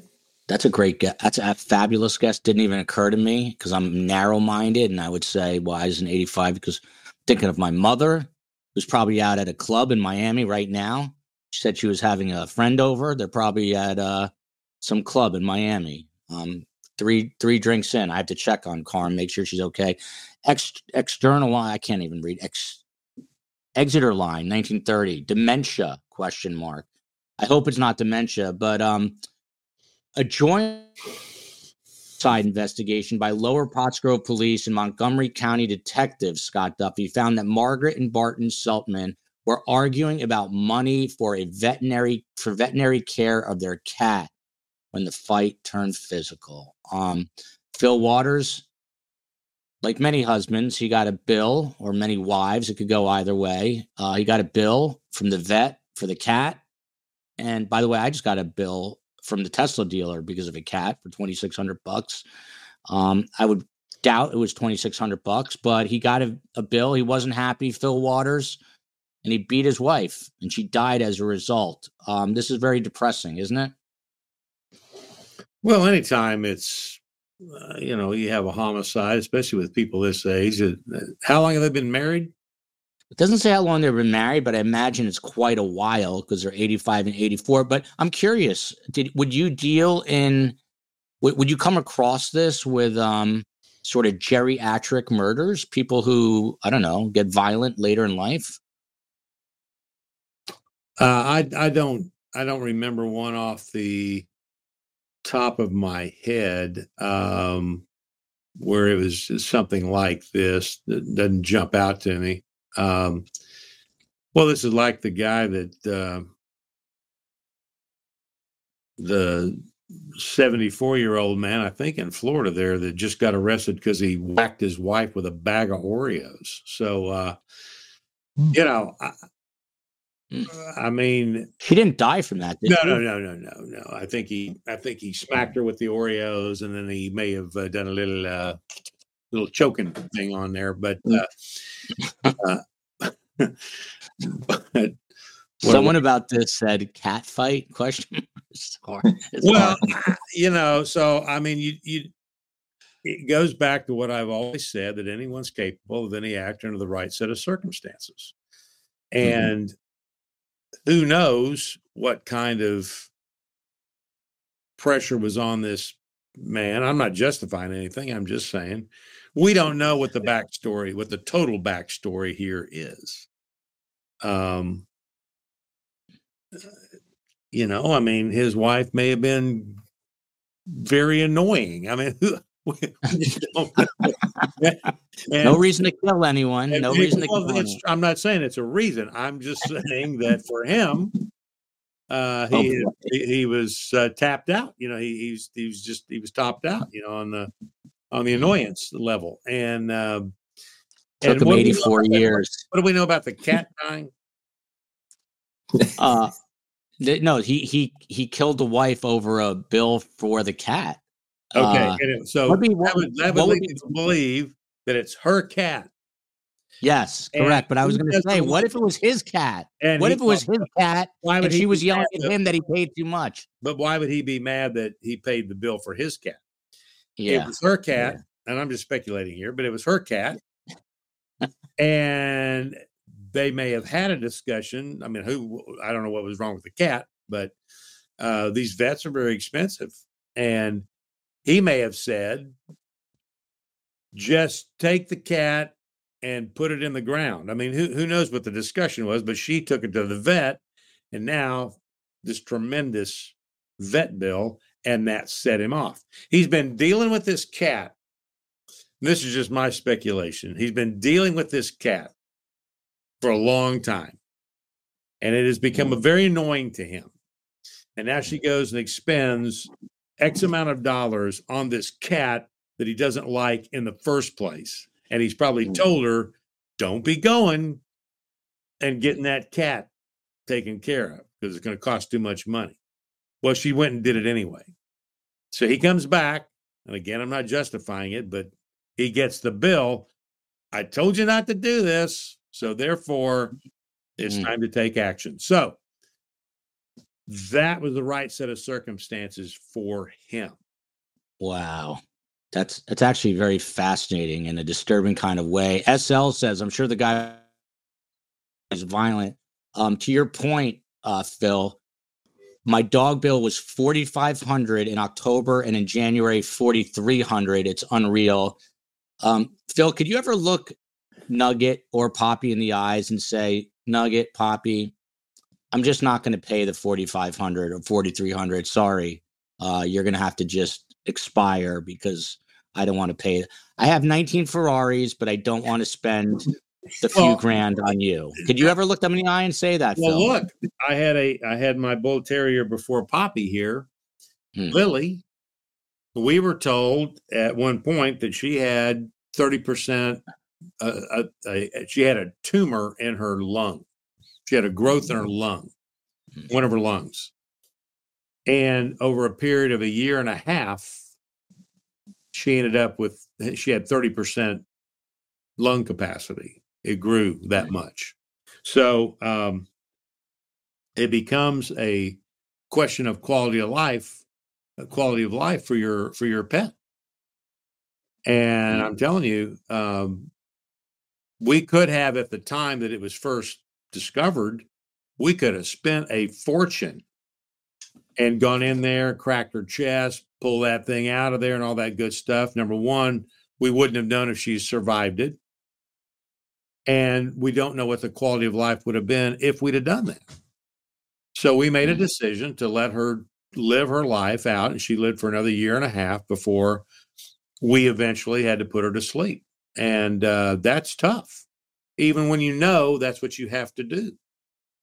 And I'm going to tell you, it, it broke my heart. It breaks my heart today. But Mhm. these are just decisions we have to make. And, you know, we've had horses. Yeah. I, I'm just saying that when it comes to these animals, Yeah, it's brutal. It's brutal. got to Brutal. consider a whole lot of different things. brutal. And if you really think that spending 45, this lady here who spent almost $9,000, it sounds like, yeah. my question would be what's the quality of life for her for her animal now today did it did, did the desired results occur or are we just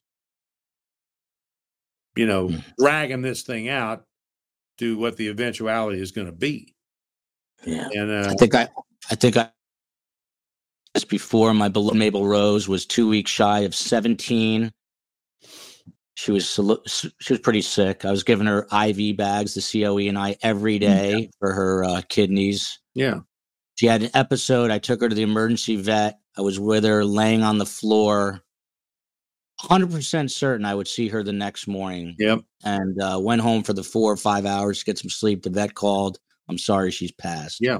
I could not, I still cannot believe those words. I wasn't there for her, Phil Waters, in her, mo- in her biggest moment of need. Not sure that I can ever get over the hump. Um, breaks my heart, breaks my heart.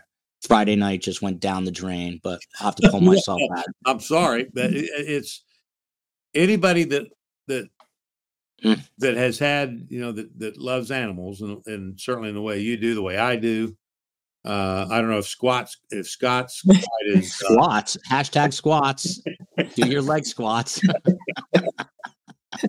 That's definitely getting made. I'm not T Pain. I need a hashtag squat. oh that was, that needed was that. pretty funny i gotta admit that was pretty funny uh was, Yeah, you know what? that was when I was at- that was unintended that's what makes it so funny you know Let me tell you something. When I was at Fox 5, I was standing in front of the Apple store, if you know New York City, on Fifth Avenue. It's one of the busiest, you know, areas, intersections. And I was doing a story, couldn't tell you why or what, I have no idea, but about, I guess I had to do with a pawn shop selling Apple parts. And that's why I was standing in front of the Apple store. And of course, in my, it's called a SIG out when you're saying goodbye to the anchor. Instead of saying pawn, I said porn shop. Man, the amount of tweets and uh, Uh, emails, you know, it's like you can you can literally you can interview the president of the United States, but if you say porn instead of pawn by accident, like squats instead of Scott, that's it, man. That's your legacy now, Phil Waters. You got to live with it. Well, Years of for now- squats. For, for now, the future on, uh, when we put our little names below there, you need to put Scott and in quotes Squat Duffey. Squat Duffey. I love it. Uh, analytical Bl- uh, Blarney. I bet it was a stray that adopted the humans and kept coming back, and then it became their cat. But the husband didn't want the cat, who wouldn't leave. So many uh, theories already coming up with this. He wanted a pet monkey. Uh, Phil is so funny. This is a great question. I don't know the answer. I presume the answer is yes. Is the cat alive? Uh, Mm. Hopefully, get to that point. Yeah, you, This- so here's my question there. Yeah. Why didn't he kill the cat? That's a that's a great question. Uh, I mean, cat thankfully, it may be, the cat may have died. You still got to pay the bill. Mm, And so, therefore, one plus one still equals two. He reaches those circumstances. And so now, the only, in his mind, the only solution is the cat's dead. Well, I'm sending you where the cat is. So, boom, there you go. Uh, Despicable Slug was posted on X, which was then Twitter back in 2015. So it's not the first time we've ever heard it, but I do love it. Uh, this says Phil is not a cat person. I'm sensing. Uh, Phil Oh, no, no, Waters. no, that's not true. That Not is not true. I love Hmm. cats. In fact, I had my my cat Satch. I've talked about him on here before. It was named after Joe Satriani, the virtuoso guitar player. Uh, was murdered by a couple of Rottweilers 10, 11 years ago. And uh, I'm going to tell you what, that was a uh, horrible, horrible thing. I've had cats all my life. I, I Hmm. love them. I love cats. Uh, he now has three hots and a cot, someone to cook, wash the dishes, do his laundry for an 84 year old. That might not be so bad. Phil Waters, you got to be, you got to level with me here. I mean, and, and this is not to make light of a crime, but maybe we'll just make a little light of it. Let's say this happened in Houston when you were an active detective Uh-huh. and you had to take this guy in an interview room. Would your partners outside be making fun of you that you're about to walk? Like, how would they handle this? I mean, it's obviously serious. I don't want to make light of it, but you're you're you got to go talk to this guy who you know did it and oh, and realizing the circumstances. How would your fellow detectives treat you in that situation? Well, I'm sure they'd all be hovered around the monitor, you know, watching to see what my approach was and see what the discussion was. But uh, look, I'm going to tell you what, one thing that keeps uh, homicide detectives sane is the dark humor that's enjoyed inside the homicide division. Look at this. Never seen this before. Good morning, Joel from Kathmandu. Well, Michael, good morning to you and welcome. Welcome. Love having. Ha- What, what is the like? What are the people of Kathmandu called? Kathmanduians? I would like to know that. Kathmanduans. Uh, but welcome. Love to have Kathmandu. COE. I don't know if you're seeing that. She probably left with the kids three hours ago. Uh, I am. I'm a huge animal lover. I actually, I think I've mentioned this before. My childhood dream. My parents took me to a hotel one year. It's kind of like a resortish hotel in the Catskills, which exists, but the hotels there don't. And I once saw a chimp, very famous. I want to say it was Mr. Jiggs, J I G G S. And from that moment on, I fell in love with chimpanzees. And I've always wanted a pet chimp. It's been my dream my whole life to have a pet chimp. And I told my kids the other day that I was going to get a pet chimp. And I started to Google it. $50,000, Scott Duffey. And I don't even know if it's legal. I don't know if it's legal. Um, but Scott, tell me you wouldn't love it if let's say you had a let's say you had a Christmas party Mm-hmm. and you invited me hypothetically and I flew up there and my guest, my plus one was my chimp and I just walked in and he's in a tuxedo and I'm in a tuxedo. I mean, wouldn't you love that? I think that would be you'd be the life of the party. I would, right? And in Oh, Philadelphia, absolutely. man, they would they would get it. Like Philly people would get. It. Maybe I'd have an Eagles jersey on him. All right, even better. well, you Um, know, you know, Scott Bob, Duffey, you're Bob- Bob Seger had a song called Kathmandu. oh, there you go. I thought we are going back to the chimp. Um, Phil, would you ever get a chimp? Would you ever would you ever have a pet chimp, Phil? Probably not because they're nasty. Um, my father had a, a pet shop at one point, and we had some monkeys. We had some minkies in there, you know, uh, to use the uh, uh, Inspector Clouseau By the way, Kathmandu is in Nepal, and he Armand, a different person, letting us know Nepalese. So there you go. Go ahead, Phil. And Bob Seger wrote a song about Kathmandu. In fact, Mhm. that's the name of the song, Kathmandu. But anyway, I digress.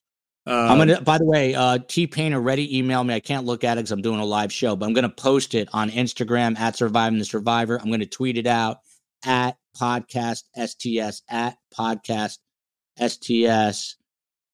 Uh, someone here is saying Catmandans. That's interesting. Don't know if that's true, but go ahead, Phil. I didn't mean to cut you off.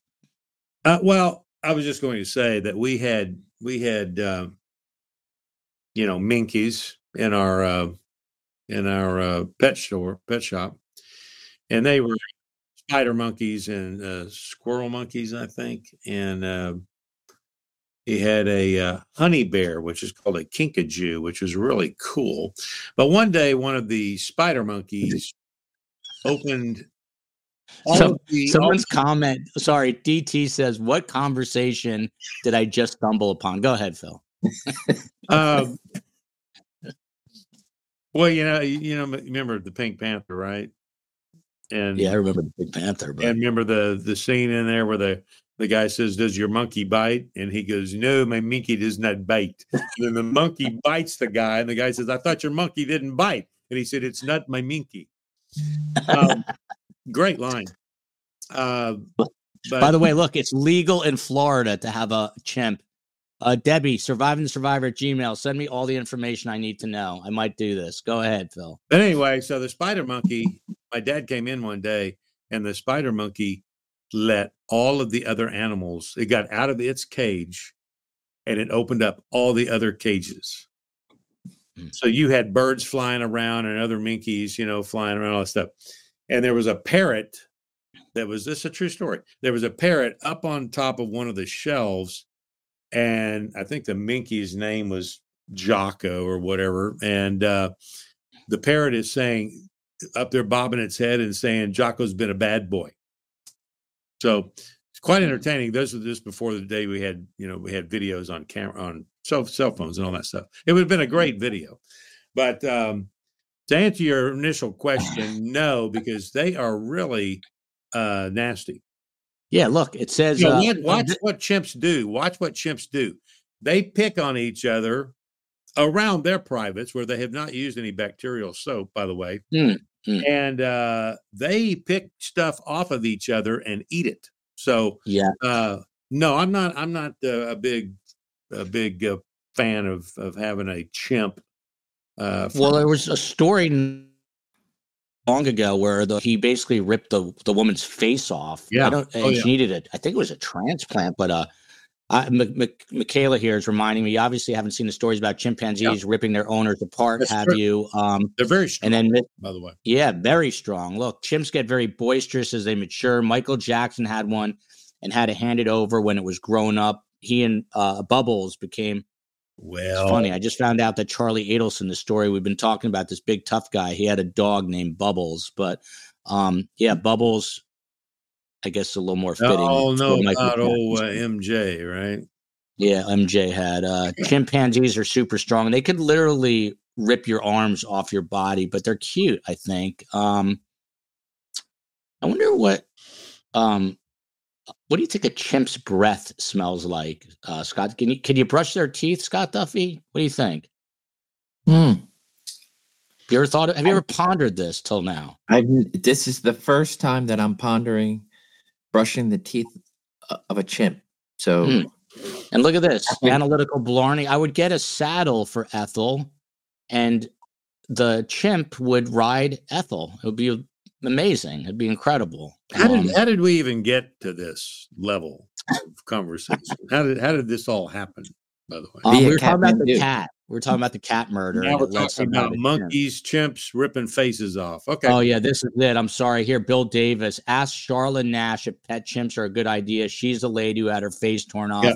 by a pet chimp named Travis. Wow, that is scary. That's enough for me. I will stick to dogs. Uh, problem solved. My mother is very happy. She's going to call me, by the way, after this and scream and ask me if I'm serious. So these last two stories, one is related to uh, Phil, one is related to Scott. I did it on purpose. The first one, uh, Phil Waters, Keegan Harroz, Harroz, R R O Z. Ever hear the name? Probably not. Mm, She's a criminal defense attorney in Oklahoma City. That's why I bring it up. It's your old home. Okay. Um, she was someone that you believed in even when you stumbled, said Lisa Weismiller, who met this woman, Harroz, back in 2013. Well, she is a criminal defense attorney and uh, she is now under arrest for murder. On April 8th, 2021, she, along with her client turned lover, Barry Titus, were arrested and charged with the premeditated triple murder of th- this guy's former girlfriend. Uh, her name is Tiffany Icor and Icor's parent. And the motive was that's Phil's old uh, I turned um, I turned the one I turned the one off, and the other one goes. uh, So I'm sorry. I'm it's all it's all good, Phil. beyond my technical capabilities here. I'm sorry. it's it's it's it's part of the show. So anyway, this lawyer marries her client and then they kill the ex-girlfriend of the of the new lover and it's because he was in trouble and they were set to testify against him in a trial. Uh the story really has nothing other than uh the fact that she is a defense attorney. I thought it was interesting. Um a defense attorney going on a murderous rampage. Uh, does that surprise you, Scott Duffey? Because Phil is looking at his stuff. I don't want to interrupt him. Phil Waters, now, would it surprise you that a criminal defense attorney would go on a murderous rampage? No, Okay. That's it. we're done with that story. uh, this next story has to do. This is, uh, by the way, a public service. I picked this on purpose.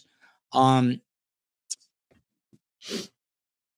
Scott Duffey, this has to do with you.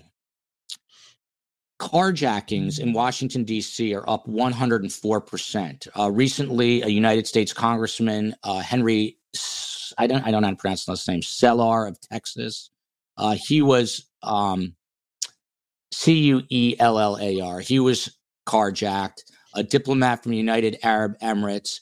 Uh, but just this week, Scott Duffey, an FBI agent, one of your own, was carjacked in D.C. Two people carried out the mid afternoon armed carjacking. The car was found 30 minutes later. He was unharmed. I there was a, a really horrible story. Three young, uh, one I think three teens and a, maybe a 20 year old uh, carjacked a woman in New Orleans.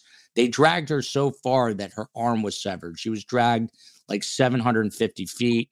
They're going to prison for that, as they should. But I bring this up, Scott Duffey, because this is actually something that could happen to one of us. We could returning from shopping at Target. We could be returning from shopping for food for our new chimpanzee at Pet Supermarket. You get into your car. What do you do if someone carjacks you, Scott Duffey?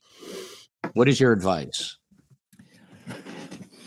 Uh, give them exactly what they want their car and get away it, it happens so quick and and so thereby they're just they're just looking to take the car and whatever else comes with the car. And then of course um that's it. Just don't fight don't nothing. Just absolutely give them the keys.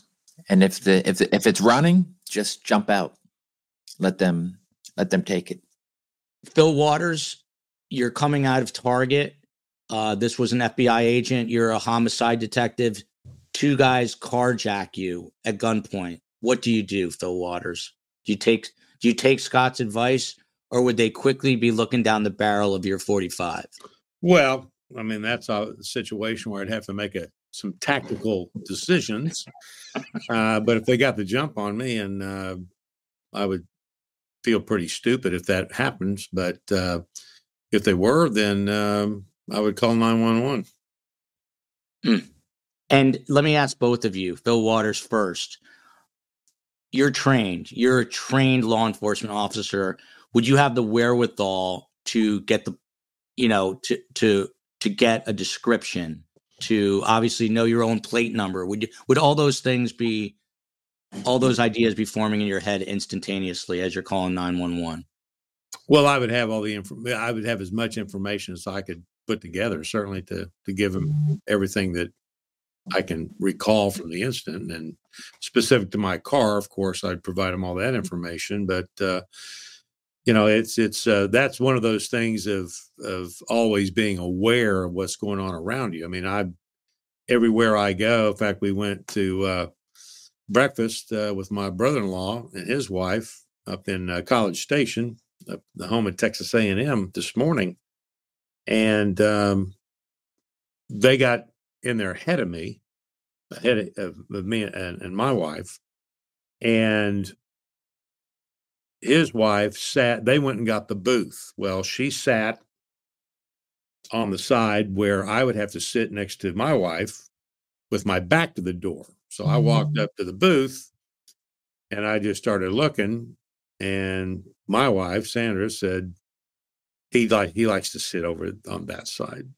So we they switched. So I mm-hmm. sat with my back to the wall where I could face the front door. So that's just, and even when I'm in church, I do the same thing. I just, uh, wherever I am, I always try to be aware of what's going on around me.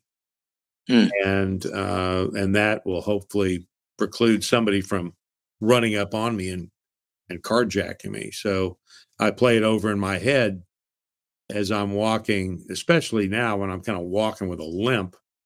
When I mm-hmm. walk from my car to the office, when I'm out in the public uh, arena somewhere, I uh, I'm more aware of what's going on around me because these guys, when they when they pick their victims, they look to see what is the weakness with that particular victim, and uh, and that's how they pick people out.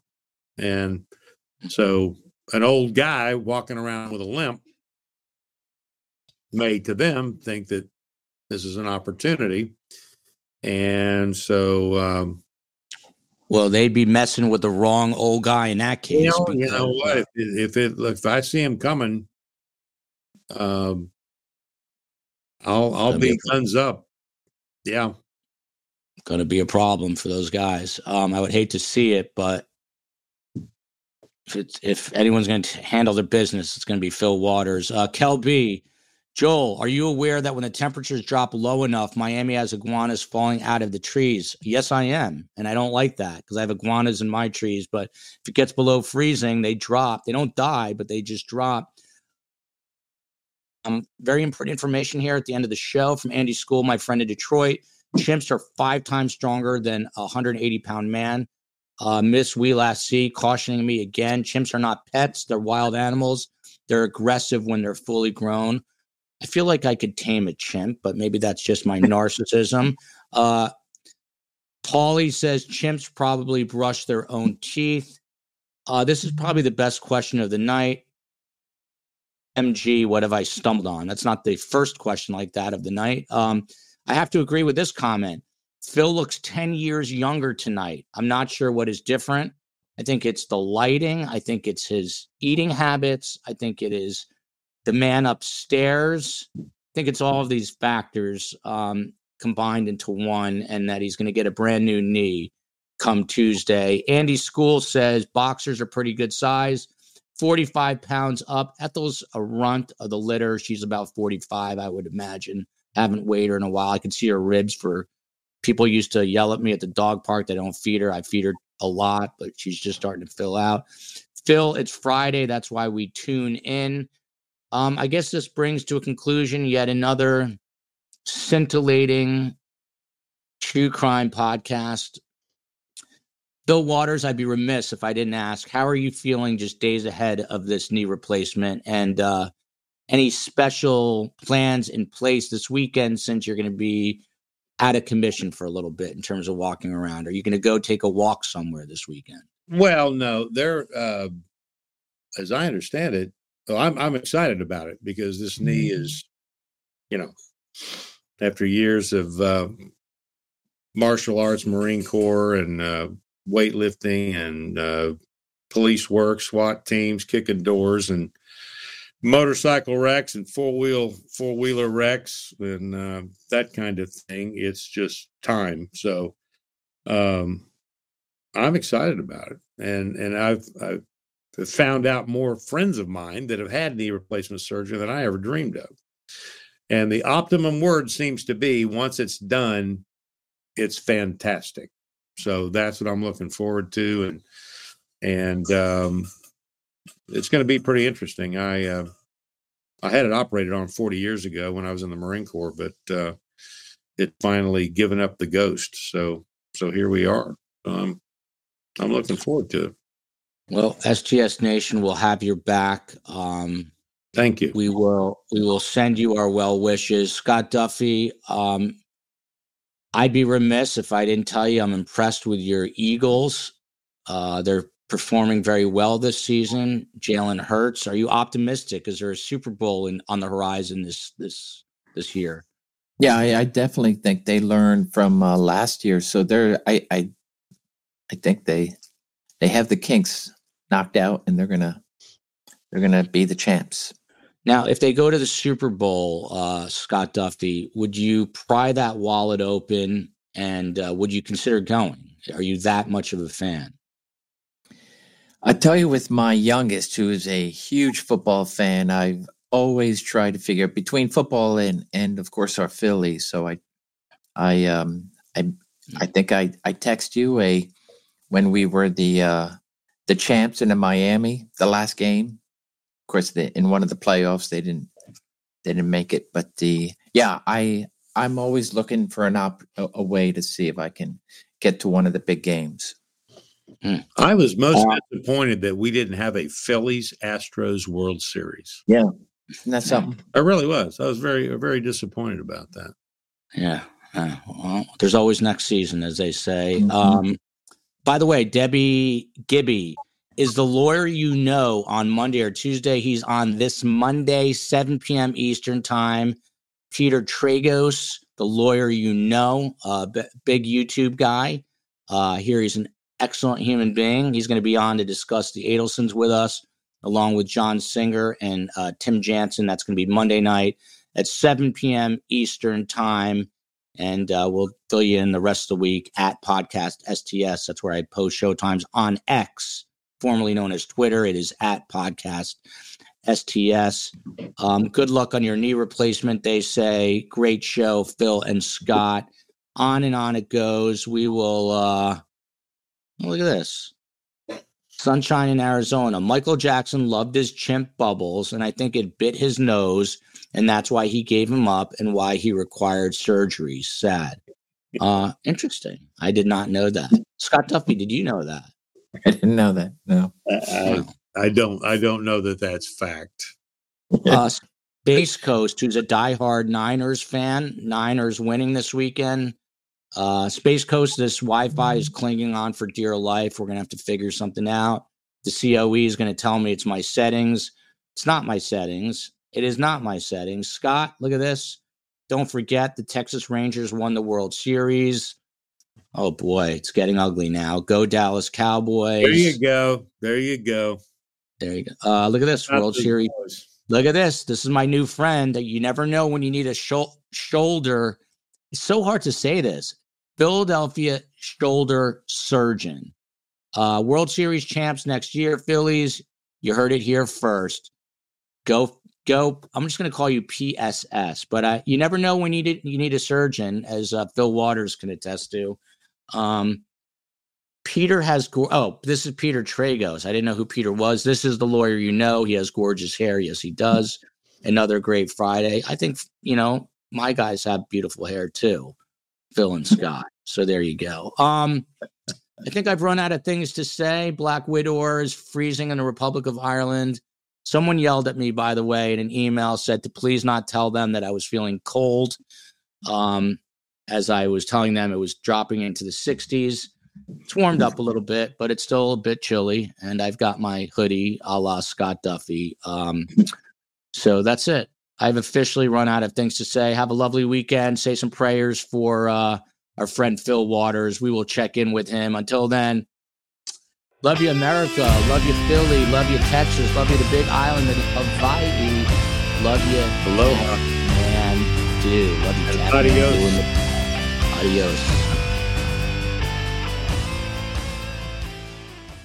Final seconds of the game, a chance to score, and the chance has gone begging. If your business's commerce platform keeps missing the target on golden opportunities, get the MVP you deserve.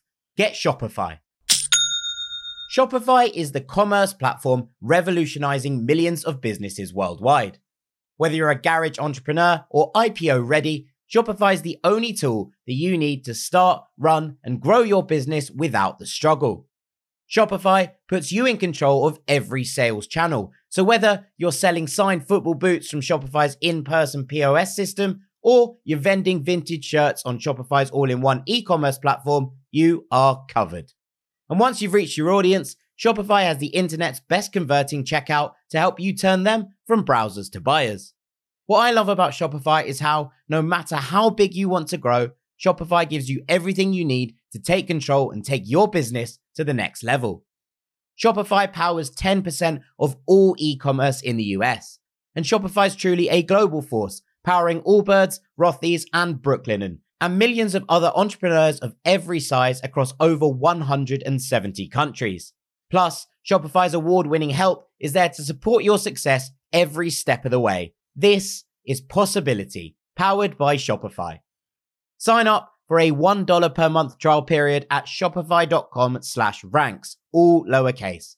Go to shopify.com forward slash ranks to take your business to the next level today. That's shopify.com slash ranks.